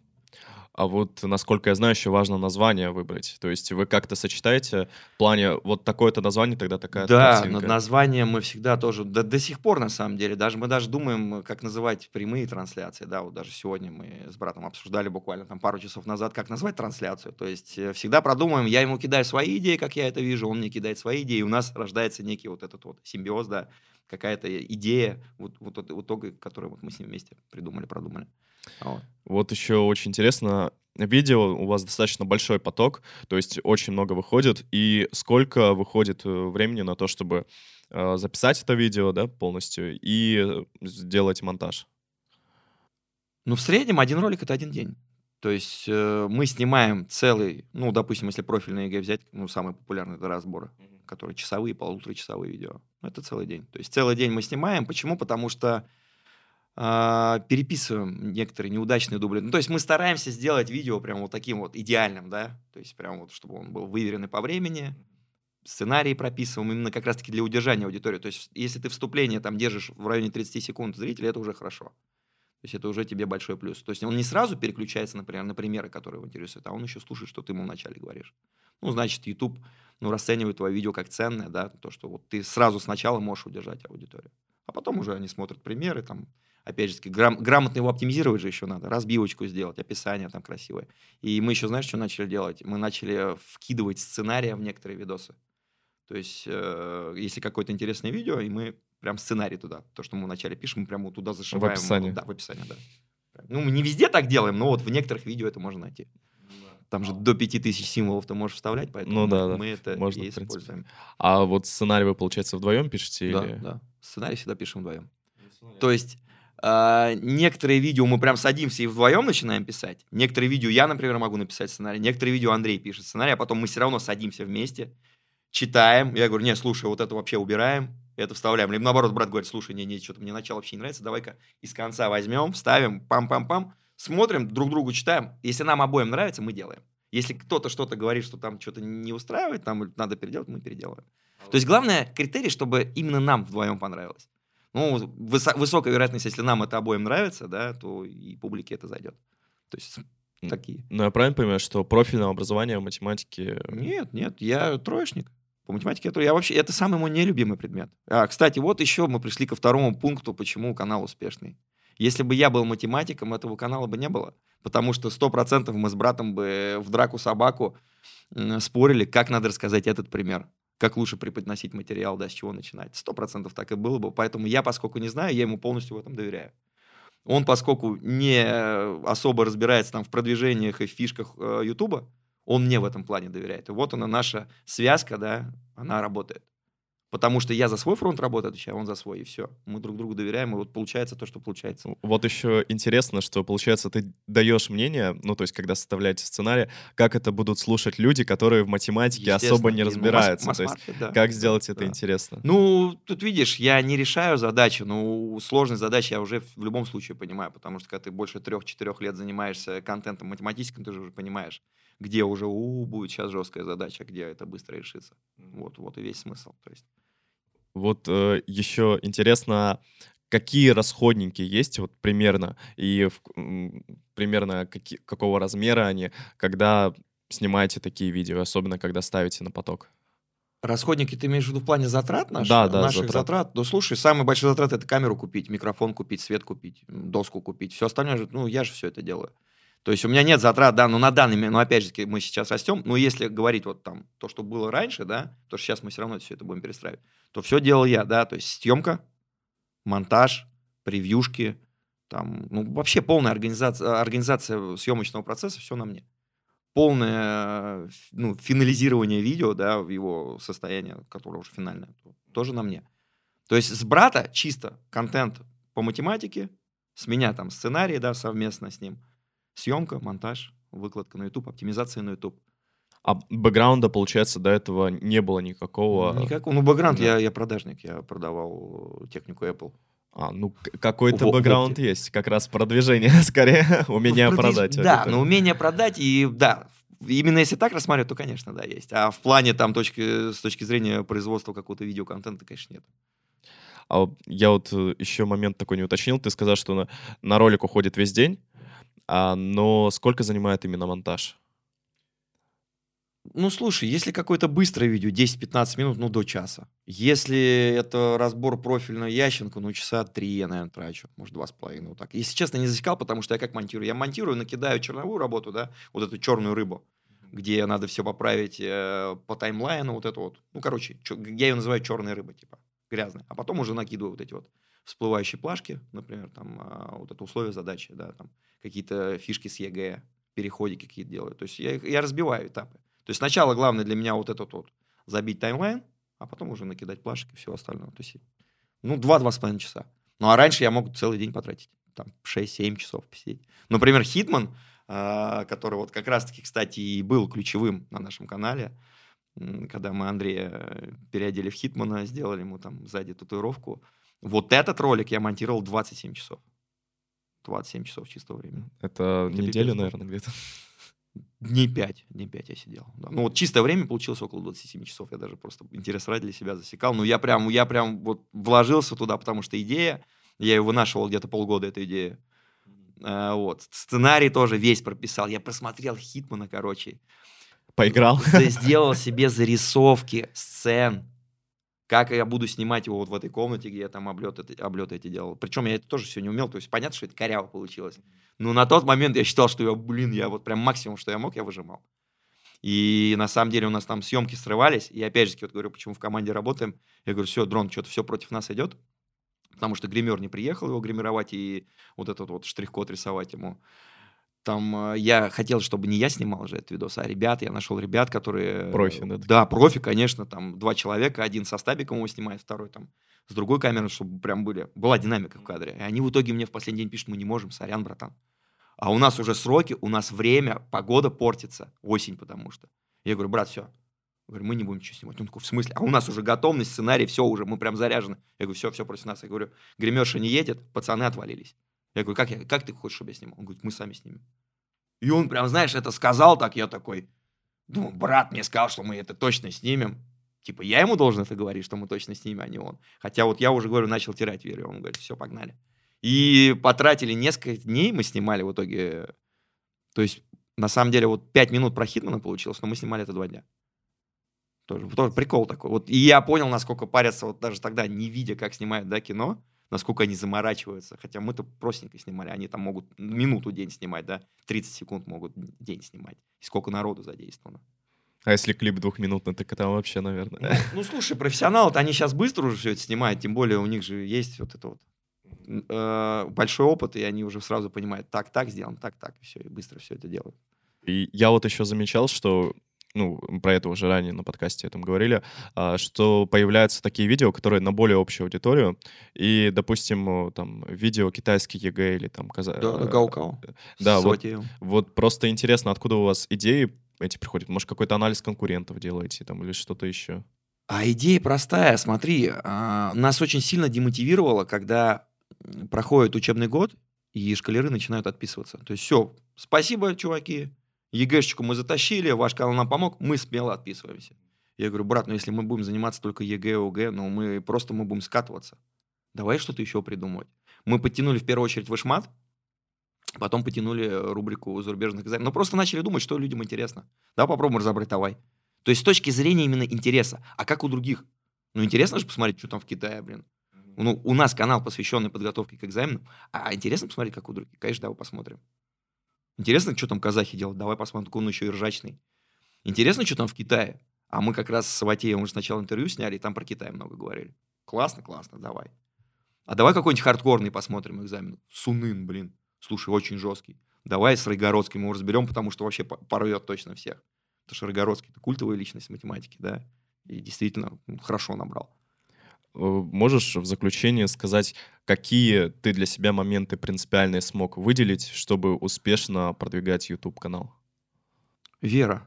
Самое главное — это вера, потому что еще буквально тебе расскажу, что был момент, когда я вообще хотел закрывать канал. Там у нас уже было около, наверное, 30-40 тысяч подписчиков, что уже немало на самом деле. Но для меня, для меня тогда это, конечно, было мало, потому что объем работы, который ты вкладываешь, ты живешь Ютубом, я же не работал нигде, я уволился и занимался только этим. Представляешь, да, ты в свое время вкладываешь, и ты с этого ничего не зарабатываешь. И ты понимаешь, да, у тебя есть там 30 тысяч подписчиков, но они тебя не смотрят. То есть у тебя до сих пор на сложном продукте профильный ЕГЭ 400, 700 просмотров. Ну, что это за фигня? Типа, вы что, come on, чуваки. Вот, и я говорю, брат, мы, скорее всего, вообще, наверное, уже перестанем снимать профили, и, возможно, начнем потихонечку, я говорю, эту тему, потому что, ну, все. Вот, и Андрей как раз тогда говорит, слушайте, ребят, вы что-то плохо смотрите профиль, возможно, мы эту рубрику просто на канале закроем. И буквально прошло неделя, две, и они прям как баум, я не знаю, может быть, это мы повлияли, а может быть, просто время так сложилось. И профиль прям начал обгонять вообще все. То есть его даже смотреть начали больше, чем ОГ. Хотя у нас ОГ всегда хорошо смотрели. И ну. старые записанные видео, да? Лучше? Да, и прям профиль прям вот так ага. вот погнал. Я говорю, Андрей, как это работает? Это вера. То есть все равно, типа, делай, пробуй дальше. Ну вот самое главное верить в то, что ты делаешь.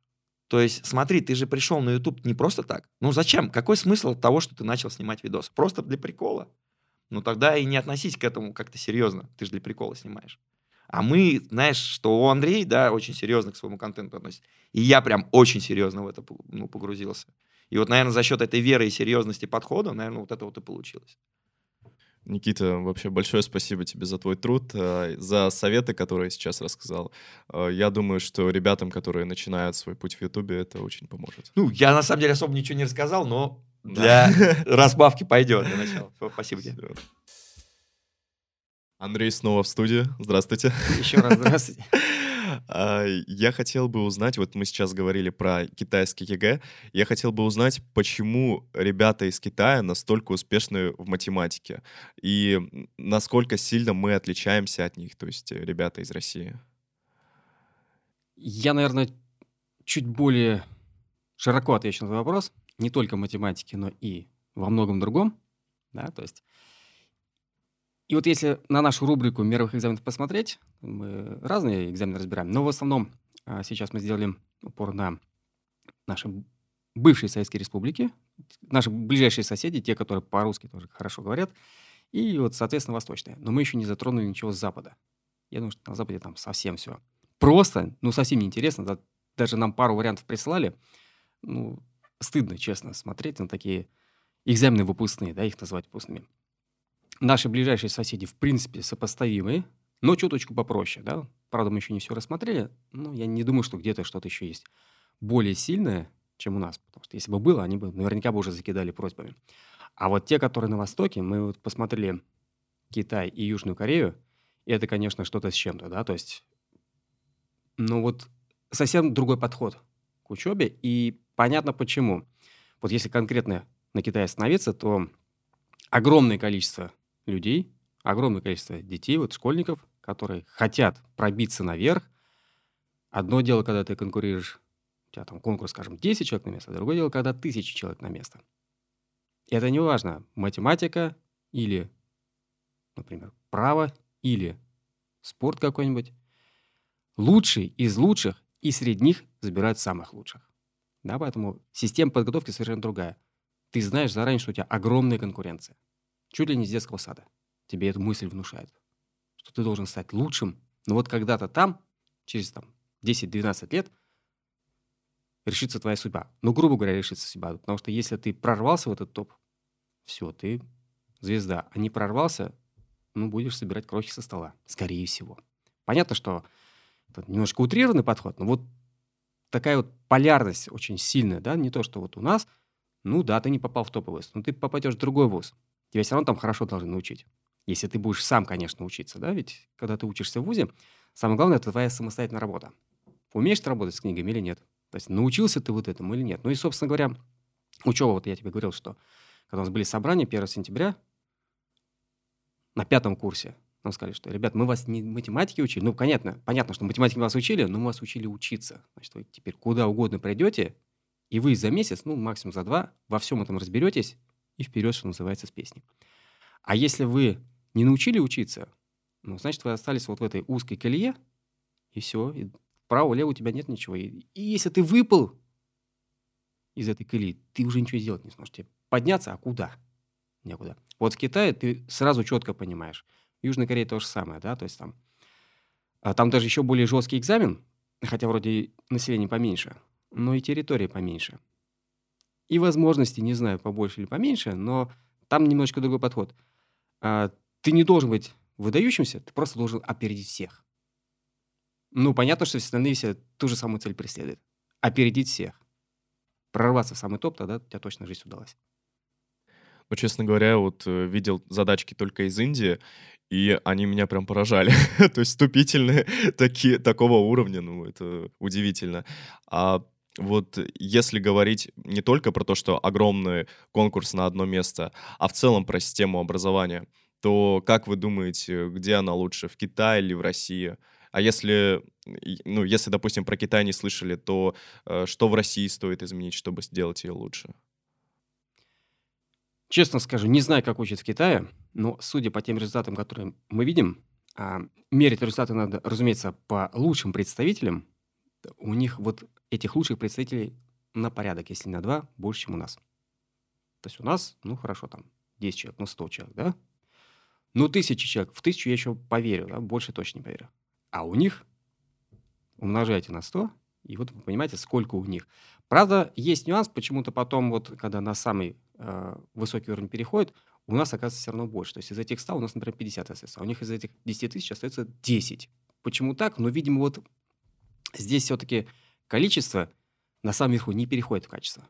А у нас, видимо, все-таки вот если за тебя взялись в маленьком возрасте, то тебя уже доведут до максимально высокого уровня. И если ты, а, не будешь сопротивляться, то есть поверишь в учителя, и, б, будешь прикладывать для этого силы. Ну и, соответственно, время вы на это потратишь. Поэтому про систему образования не могу сказать, но вот главная идея, которую я вынес, это что действительно цель стать лучше других у них, потому что, ну, слишком большая конкуренция. Что касается нашей системы образования, то когда я учился, я, глядя на своих одноклассников, был уверен в том, что любой из них сдаст экзамен по любому предмету. То есть не за себя я был уверен, а за любого одноклассника. Это о чем говорит? Это говорит о том, что ко всем был подход одинаковый, То есть никого в этом смысле не выделяли. Задача была всех научить. Именно научить. Сейчас, ну, к сожалению, а, из-за специализации ЕГЭ а, у ребят неправильное отношение к этому. То есть отношение такое, мне ЕГЭ надо сдать? Надо, это важно, это важно, я с этим не спорю. Но вот то, что остальные предметы стали неважны, вот с этим я никак не согласен. Изучая другие предметы, ты расширяешь свой кругозор. Но кто знает, вдруг тебе что-то где-то э, пригодится в жизни. Ну вот пример приведу. Сейчас у меня выдался, выдалась летом возможность отдохнуть немножечко в санатории, там, подлечиться после учебного года. И я взял с собой там, штук 15 книжек почитать. Прочитал не все, сразу предупреждаю, 11 прочитал. Вот. И одна из них была э, Ричард Фейман «Вы шутите, мистер Фейман». Я читаю, человек физик, всю жизнь занимался, да, ну, в том числе и принимал участие в самой серьезной работе по разработке атомной бомбы. При этом он записался на курсы живописи. Зачем? А вдруг где-то пригодится. При этом он однажды летом, когда были каникулы, а, начал посещать спецсеминар по биологии. Зачем? А вдруг пригодится. Танцы. Работал официантом в ресторане. Зачем? Он мир изучал. Не только физику, а мир. И один из замечательных э, примеров, который он приводит, он поехал в научную командировку в Бразилию, читал лекции студентам по физике и учился играть на каком-то там местном инструменте.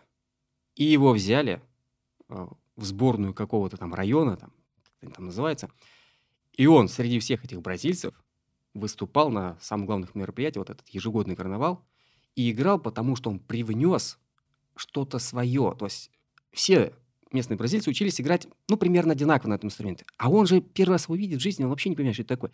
И он вот принес какую-то изюминку, благодаря которой, что называется, выбился. Так вот, это о чем? О том, что расширяйте свой кругозор. А вдруг вы потом где-то что-то увидите возможность снова и поймете, что вот то, что вы там 10-20 лет назад изучали, вроде бы непонятно для чего, вот оно здесь сработало. Ну вот на самом деле очень сложно заложить ребятам, которые еще в школе учатся, э, ну это не про всех, конечно, э, что нужно изучать и другие предметы, а не только те, по которым у тебя экзамен. Вот, ну, ЕГЭ, соответственно. И в связи с этим, как вы думаете, нужно ли возвращать выпускные экзамены? по всем предметам? Безусловно. Не скажу, что по всем сразу. А, то есть какой-то разумный выбор а, ребятам давать. То есть когда я учился, у нас было два обязательных, три по выбору. До этого было четыре по выбору, пять по выбору. Может, где-то был там три-четыре обязательных. Но то, что обязательные экзамены должны быть. Раз, ну это понятно, русский язык, математика. Русский язык. Ну, мы говорим, мы пишем, да, пожалуйста, будьте добры. Говорите красиво, пишите красиво. Математика. Почему именно математика? Ну, потому что, во-первых, ее изучают с первого по последний класс – да, то есть вот действительно есть возможность проверить все знания, которые были заложены. Ну, во-вторых, если вы научились э, решать задачи по математике, ну, я буду, будущий биолог, я будущий психиатр, да, зачем мне это надо? Затем, что вы учитесь думать. Если вы научились думать, вы освоите любую другую специальность. Соответственно, выбирайте теперь предметы, которые хотите сдавать, и сдавайте. И выпускные экзамены, они на самом деле успокаивает ребят. То есть он говорит, ну зачем нам лишние вот эти нервы, да, то есть себе крутить. Вы сейчас их крутите как раз из-за ЕГЭ. То есть вы делите на предметы, скажем так, первого сорта и второго сорта. Первый сорт, те, которые я буду изучать, буду сдавать ЕГЭ, а второй сорт, это не, не нужно вообще. Давайте выкинем их. Ну вот, к сожалению, такое исповедуется и в 11 классе я не исключаю такую ситуацию, я сейчас сам в школу не хожу, но по своей практике я это хорошо помню. Просто ребята начинают забивать на те предметы, которые они не сдают прямом смысле слова просто не ходят на уроки. А зачем? Я же сдавать не буду. Ну, за тем, что ты можешь получить возможность узнать что-то новое. Так вот, выпускные экзамены, они на самом деле идут во благо ребятам, то есть они сами оценивают себя, чему я научился. То есть если я выбрал этот экзамен, я его хочу сдавать внутри школы, не потому что мне это в ВУЗе надо, а потому что я в школе это сдаю. Ну, значит, видимо, я либо действительно интересуюсь этим предметом, либо я понимаю, что нужно исправить ситуацию. То есть вот для чего еще экзамен можно сдавать? Ну, допустим, я очень хорошо занимался, да, где-то там, может быть, проболел, какой-то материал пропустил, ну и получил троечку в четверти, да, а мне хор- хочется хороший аттестат. Ну, так я пойду экзамен сейчас, подготовлюсь на 5 сдам, и у меня вот уже четверка в аттестате. Логично? Логично. То есть есть такая возможность. И отделить эти выпускные экзамены от вступительных. Кто не хочет учиться в ВУЗе, он тем более спокойно. Ну, я сдал школьный экзамен, я аттестат получил и пошел делать то, что мне надо. А кто хочет учиться в ВУЗе, он получает дополнительную возможность. Я сдал экзамен в школе, я потренировался. Ну, то есть, понятно, готовился, чтобы хорошо сдать. Но у меня дополнительная тренировка появилась, и теперь я иду более спокойно сдавать экзамен в ВУЗе. А если у меня есть возможность э, сдать вступительный экзамен например, там, более одного раза, ну, тоже хорошо. Да, то есть есть возможность выбора. И когда как раз э, я учился, появилась вот эту возможность, э, начали только придумывать, они назывались, соответственно, внутренние олимпиады, проводились чуть раньше, чем вступительные. То есть где-то примерно март-апрель, а, соответственно, вступительные начинались со 2 июля. То есть ты пришел, ты хотя бы узнал, как эти экзамены устроены. Ну все, ты уже идешь более спокойно. Я, между прочим, сразу скажу, что я ходил, сдавал сначала на мехмат весной, я провалился. Причем я задачи-то решил, я их совершенно неправильно оформлял. Я вот это, вот этому я научился, то есть я понял, ага, вот на этой ошибке я осознал, что я не, я умею решать задачи, я не умею их оформлять. Здорово. У меня есть два месяца там, и три месяца, чтобы научиться оформлять. И я это, соответственно, исправил. Пошел потом в МИФИ, и там я тоже провалился. Э, соответственно, надо было сдать на высокую оценку, я сдал на один балл меньше, чем нужно. Сказал, да, не пойду. Он говорит, ну ты можешь пойти еще другой экзамен сдать, да сдать, и, соответственно. Я говорю, я не пойду. И мне вот мои одноклассники говорят, ну ты там провалился, здесь провалился. Дело ты что будешь? А мы-то уже все, что называется, чуть ли не пристроены. Кто-то там Бауманский ходил, там вообще ситуация была а, шикарная. Там приходишь, пишешь, а, соответственно, экзамен. Если набрал нужное количество баллов, сразу зачисляют. Если набрал, вторая попытка. Вторую попытку провалил, третья попытка. И так до тех пор, пока, что называется, время не закончится. Вот, вот это была вообще шикарная ситуация, да, то есть ты понимаешь, что у тебя есть пять попыток. Чего тебе волноваться? То вот я провалился там, провалился здесь. Экзамены выпускные закончились. А, соответственно, выпускной вечер прошел. Говорят, ну и кто куда идет?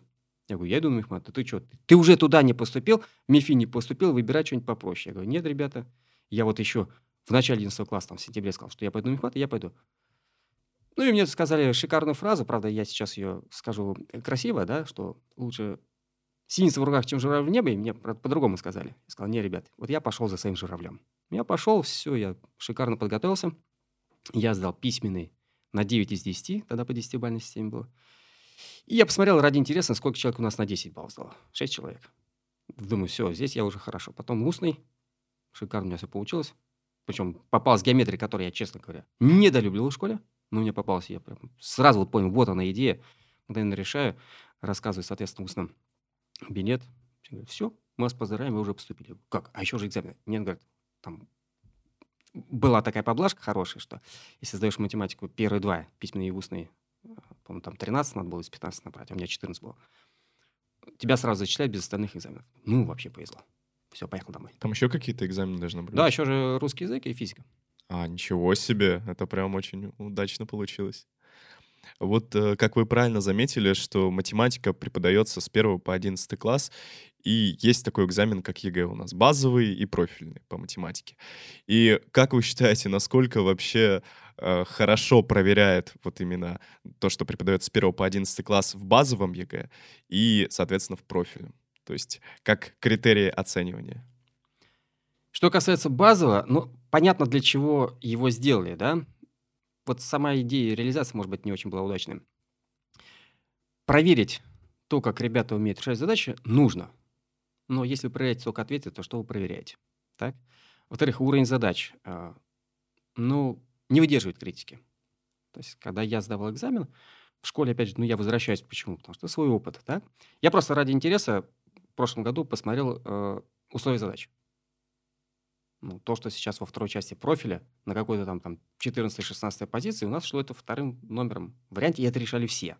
Ну, то есть все должны были это решать. Ну, то есть уровень, понятно, снизился. Количество задач резко увеличилось, что в базовом, что в профильном. Но вот для тех, кто задает профильный, опять же, это неудачно, потому что первые один задач, они совсем простые, тестовые. И понятно, что если ты пришел профиль задать, ну, наверное, ты их умеешь решать. Давайте лучше сразу проверим, как ты умеешь решать вторую часть. Но, к сожалению, получается так, что первую часть решает, а вторую часть чуточку забирают, ну, чуточку. Тогда ну, мне не очень понятно вот, смысл того, что ты выбрал именно профильный, если ты почти ничего не решаешь во второй части. Ну, потому что ВУЗ так попросил. Понятно, потому что ВУЗ так попросил, да, но получается, что математика тебе, в общем-то, не нужна. Тогда выбирай базовый. Но в базовом опять вот эти 21 задача, которые только ответы, можно было угадать. Но, в принципе, если постараться, то можно угадать. У меня ученики восьмого класса спокойно базово решали.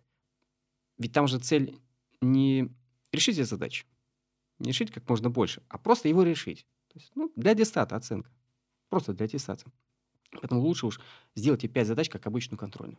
Ну и просто проверьте решение. 5 задач, дайте час, и этого достаточно для проверки того, умеет ученик мыслить или нет. Если же вы учили его 11 лет в школе математики и не уверены, что он эти 5 задач решит и сможет написать решение, тогда у меня вопрос. Ну а зачем вы его 11 лет, что называется, напрягали? Да? В профильном, повторяю, вот если оставить только вторую часть и дать 3 часа, а не 4, ну, это вот будет хороший экзамен, то есть очень похож на то, что действительно было. Раньше было 5-6 задач и на выпускных экзаменах, и на вступительных экзаменах, и спокойно всем хватало. Ну, если вы хотите чуточку повысить уровень, например, все-таки сказать, давайте чуточку уровень сложности задач увеличим, ну, оставьте 4 часа. То есть, ну, ну, честно, вот я не понимаю смысла вот именно вот базового экзамена 21 задача, где проверяются только ответы. Ну, вот, допустим, у нас уберут базовый экзамен, а, и ребята будут сдавать профильный, ну или повысят планку на базовом экзамене, а, то есть, ну, чтобы это было в соответствии с уровнем преподавания какого-то. И у нас э, ребята не будут порог проходить и не будут получать эти статы. Ну, э, я думаю, что это ни, никому не выгодно просто. А что значит никому не выгодно? Никому не выгодно вводить в заблуждение детей? Ну вот, видимо, так. Ну вот давайте будем честными, да? Вот давайте честными будем. Если вы не уверены, что ребята могут решить эти простые задачи в таком количестве, ну, наверное, надо пересмотреть подход к обучению. Да? Давайте все-таки скажем. Ребята, кому нужна математика? Поднимите руку. Сколько рук поднимут в классе? Смотря какой класс. В лицее могут... В первом классе. В первом классе. Они еще пока не знают, да, что им предлагают хорошо, там в пятом классе, они уже понимают, когда они до, до дробей добрались. А в седьмом классе, когда они увидели буковку X, в огромном количестве учебник листают, а там кроме иксов почти ничего нет. А тут они скажут, все, давайте закончим на этом. Вот еще раз, основная идея. Математика в школе все 11 лет, чтобы ребята учились думать. Ведь, по сути, как, когда изучается каждый новый раздел, все с самого нуля повторяется. Вот определение, то есть мы работаем с каким-то новым объектом, вот его простейшие свойства, ну, а теперь давайте просто на задачках пощупаем. Ну, понятно, что сначала задача в одно действие, потом в два, потом в три, потом можно и в 10 при желании, но таких учебников практически нет, да, то есть для этого нужно брать уже дополнительные книжки, и ребята, которые мотивированы так и делают, они берут эти дополнительные книжки, читают и решают задачки. Поэтому давайте, будем честны, давайте просто учить их так, чтобы они понимали, что математика им нужна не для того, чтобы сдать ЕГЭ, а для того, чтобы научиться думать. Очень, очень важные слова на самом деле. Вот еще немножко про ЕГЭ. А, я думаю, вы уже давно, так, ну, достаточно приличное время наблюдаете за вариантами профиля. А, и какие тенденции вот вы замечаете? Э, это идет на усложнение, идет на упрощение. Вот что вы видите? Ну, если посмотреть на самое начало, то это было просто убого. Потом более или менее сказали, нет, давайте все-таки сделаем более прилично. Вначале была просто угадайка, там, то ли 10, то ли 12 задач, где нужно просто... Заранее еще и правильные ответы дают. Ну, это ни в какие ворота не лезть, да? То есть, это в профиль. Это в профиле было. А потом в 2015 году, когда разделили профили, э, был профиль, точнее, для всех, потом в 2015 году разделили на профили базу, сказали, ребята, у вас есть возможность, причем вы можете даже оба экзамена написать. И некоторые, кстати, этим пользовались, и это, кстати, было хорошо. Это действительно было хорошо, объясню почему. Потому что оценка в аттестате нужна. Если ты заводил профиль, какая у тебя оценка в аттестате? Ну, 2 балла, очевидно, да? Но если ты перед этим сдал базу, то тебе по базе оценку просто выставляют. Это первый момент. Второй момент, вот то, о чем я говорил. Если у тебя есть две попытки, ты более спокоен. Пришли базу, сдали, они уже знают, что все, оценка в аттестате есть. Иду спокойно профиль сдает. И пишет его наверняка лучше, чем если бы он один раз пришел.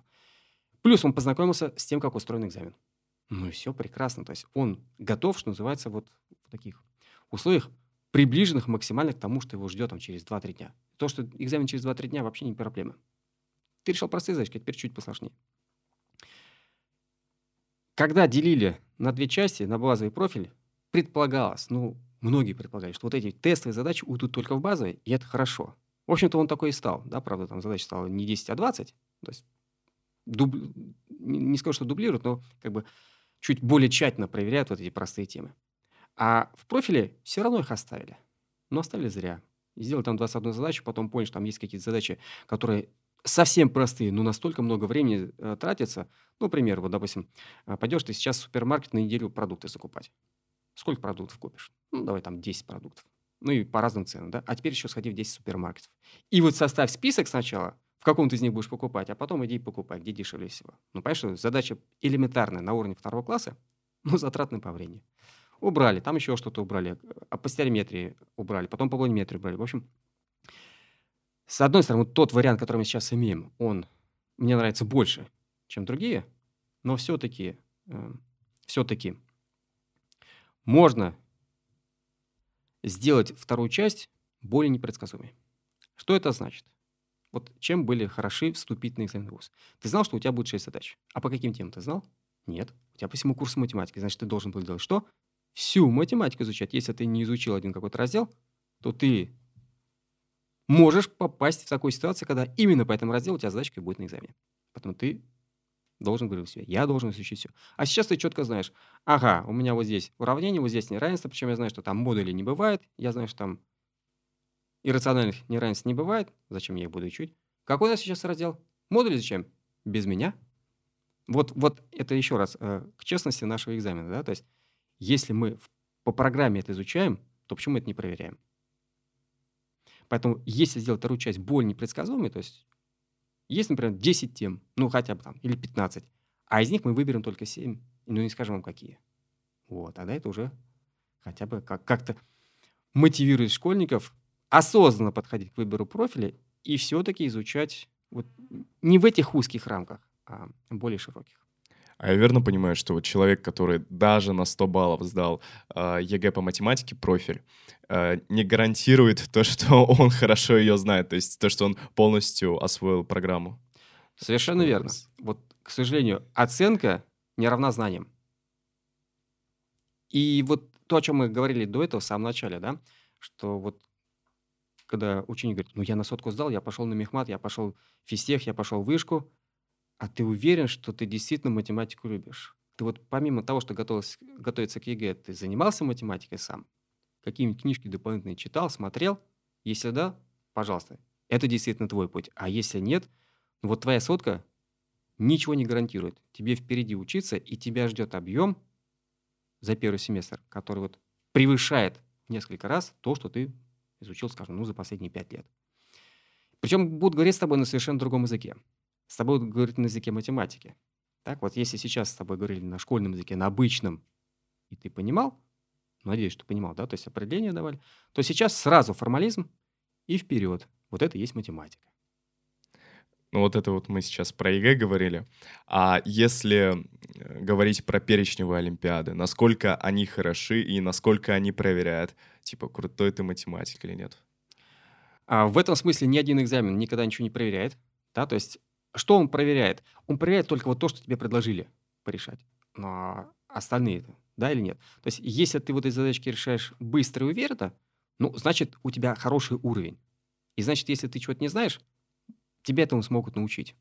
То есть вот важный момент. Если ты уже самостоятельно занимаешься, то есть у тебя действительно знания есть и тяга к получению новых, то тебя научат. Причем с удовольствием. Самое простое тебе скажет, вот тебе книжки, иди изучай. Ты говоришь, я сам? Ведь раньше мне говорили, вот тебе задачки, иди решай. А теперь тебе говорят, вот тебе книжки, иди изучай. Если что-то непонятное, придешь, спросишь. Так? Поэтому ни один экзамен, ну, в принципе, не проверяет эм, досконально твои знания. Он просто проверяет, ты вот эти конкретные задачи умеешь решать или нет. И многие в этом смысле э, ну, ругают и олимпиады, и экзамены любые, потому что это какие-то искусственные задачки, придуманные вот для конкретно этого момента. Это не настоящая математика, говорят они. А настоящая математика, вот это когда вы будете ей заниматься. Но чтобы начать заниматься настоящей математикой, как равной любой другой настоящей наукой, ну ты сначала покажи, что ты хотя бы э, вот этот порог входной, не порог ЕГЭшный, да, а входной порог в ту область науки, который тебя интересует, ты можешь его преодолеть.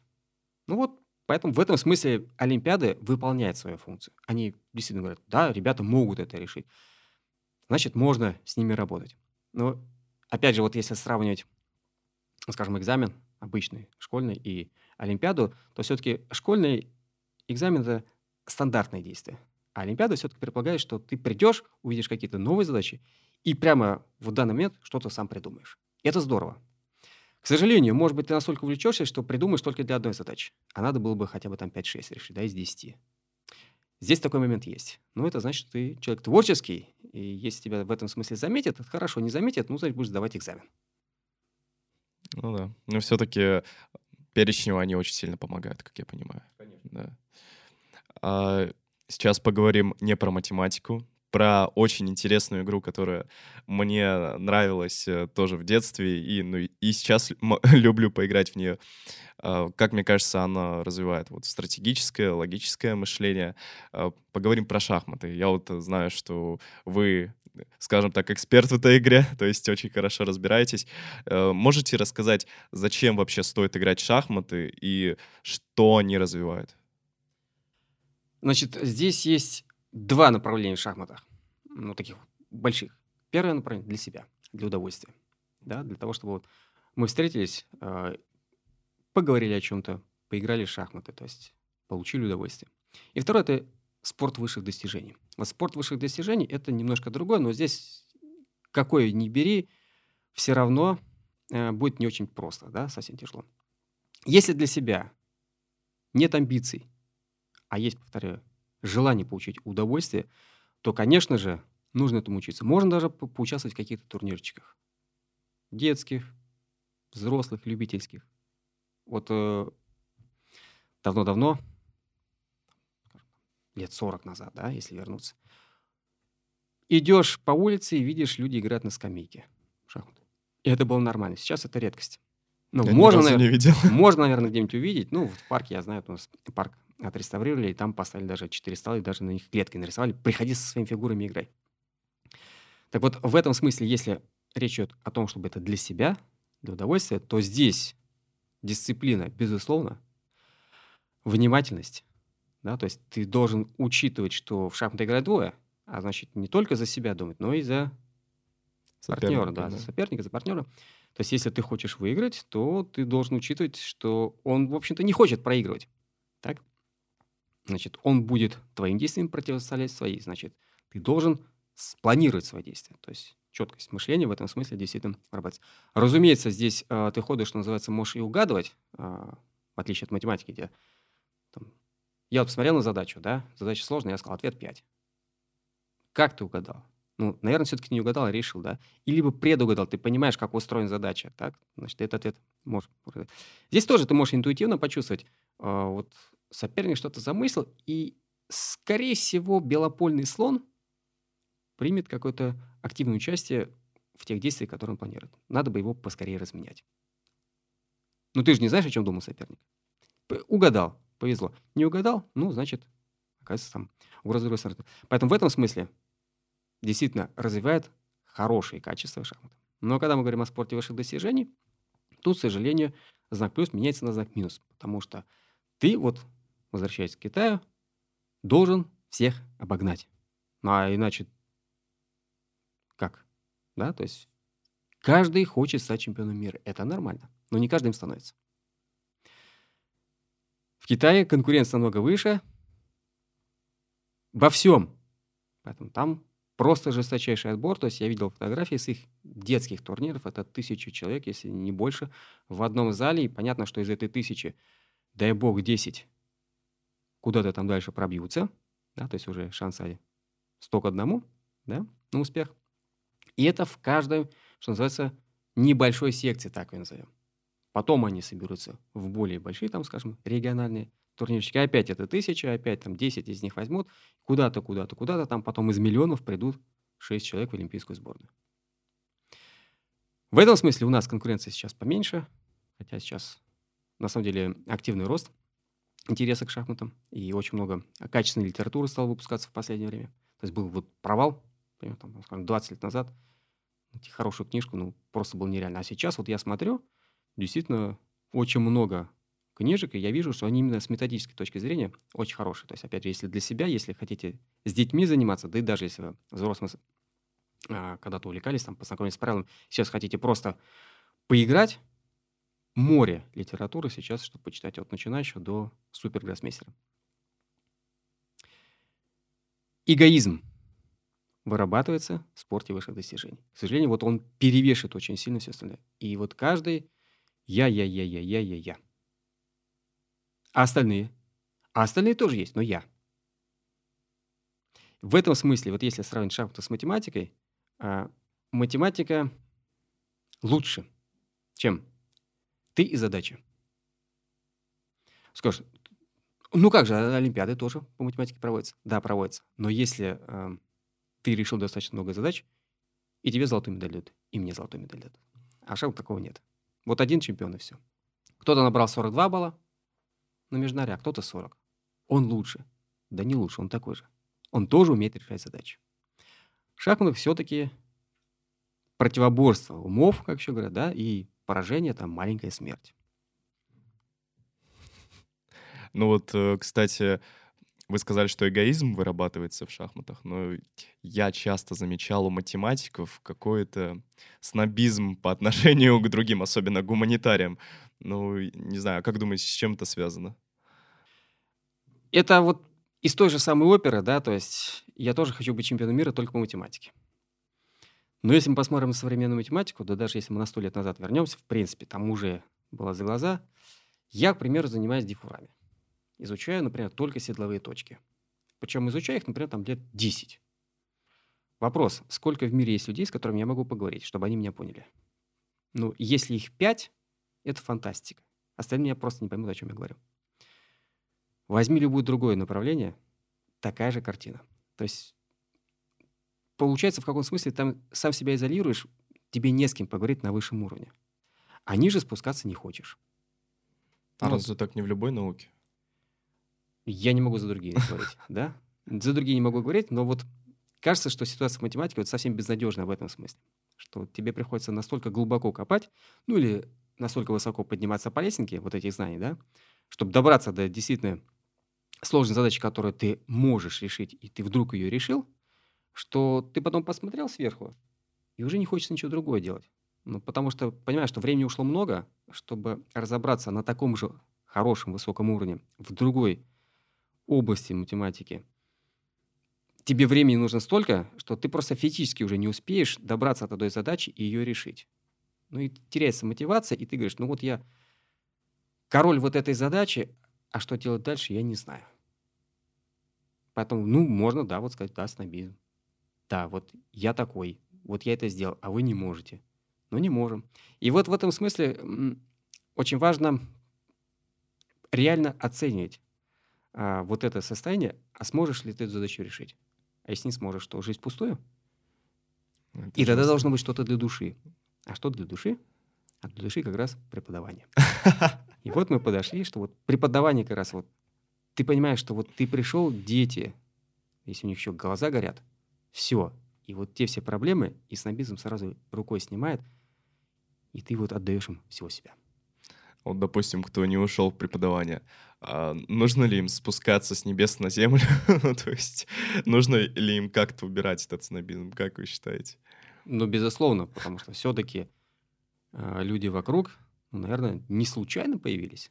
То есть вы не одобряете, да, что, нет, что такое бывает? Нет, конечно, я не одобряю. То есть понятно, что вот что самое ценное у нас есть.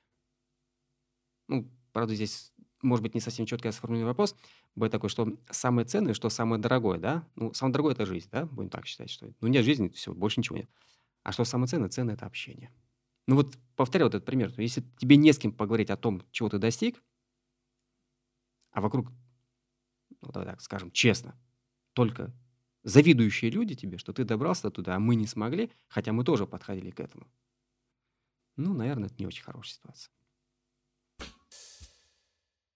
Андрей, вот э, завершение нашего выпуска. Можете, пожалуйста, дать какие-то советы нашим слушателям? То есть, возможно, это будут родители абитуриентов, возможно, это абитуриенты, возможно, это студенты, а, возможно, это люди, которые тоже хотят сделать онлайн-школу. Просто вот более общие такие вот советы, рекомендации.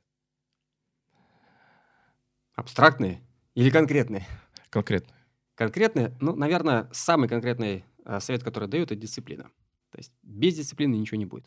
То есть какой бы ни был выдающийся талант, если он дисциплинированный, это беда. Ну, потому что он просто сам себя обкрадывает. Да, то есть все-таки 1% гения, 99% труда, а среди этих 99% труда 99% это дисциплина. То есть, если ты себя дисциплинировал, ты понимаешь, что ты вот все вот это сможешь сделать. И это относится вообще ко всему. Подготовка к экзаменам, чтение книг, встречи с друзьями. То есть, если ты договорился, что ты с ним встретишься, ну, будь добр, встреться. Вот, например, был я в Швеции один раз. Точнее, несколько раз, но один раз э, я услышал такую фразу, что вот двое договариваются о чем-то конкретном. И второй говорит, ну, я приложу все усилия, чтобы это сделать. Он не сказал «да». Он это не сделает. Вот если сказал «да», сделай. Вот сам себе дал слово «сделай». Сдержи обещание. Дисциплина. Это первое, что я рекомендую всем. Но, возможно, кто-то скажет, ну а надо ли планировать свою жизнь там на 50 лет вперед? Можно, но не получится. Я объясню почему. Вот даже вот вернемся просто на уровень шахмат. То есть я играл в шахматы. Просто играл для себя, для удовольствия. А в один прекрасный момент я почему-то стал организовывать турниры. Почему? Ну, просто потому что я задал себе вопрос. А может быть, я смогу это сделать? Попробовать. Я, правда, не, умею это делать. Я никогда этим не занимался. Интересно, как это вообще делается. Наверное, кто-то уже организовал, может быть, у него спросить. Пришел, спросил, оказалось, что это несложно. Ну, с тех пор там тысячу плюс турниров организовал. То есть, когда их перевалил за 300, я уже сбился со счета и сказал, ну, я лучше читать не буду. Понятно, что это много. Нет ничего невозможного. Поэтому, если ты о чем-то подумал и говоришь, не, я это не сделаю, не сделаешь. А если подумал, а может быть, я сделаю, наверное, сделаешь. Да, то есть вот здесь э, ни в коем случае не слушать тех, кто тебя отговаривает. Правда, есть такие ситуации, э, когда люди с опытом, они вот говорят, что, наверное, этого не стоит делать. Ну, наверное, не стоит совать пальцы в розетку, да, чтобы не рисковать. Наверное, не стоит совать руки в горящий огонь. То есть есть реальные опасности, которые не нужно проверять лишний раз. Действительно, ничего хорошего не будет. Но если он тебе говорит, что вот это невозможно сделать, потому что я пробовал, у меня не получилось, и это не аргумент. У него не получилось, а у тебя может получиться. Поэтому здесь вера в себя, безусловная.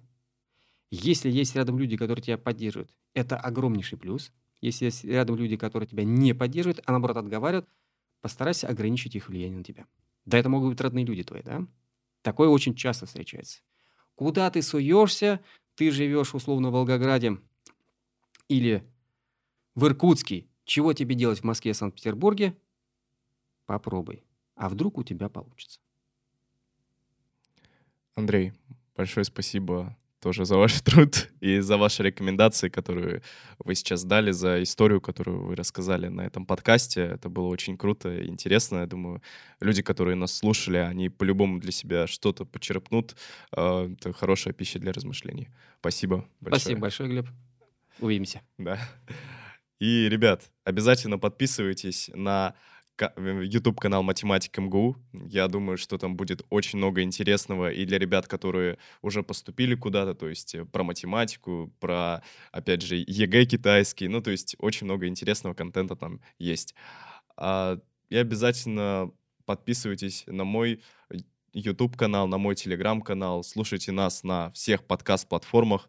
А, обязательно ждите следующих выпусков и смотрите их до конца. Большое спасибо. Пока.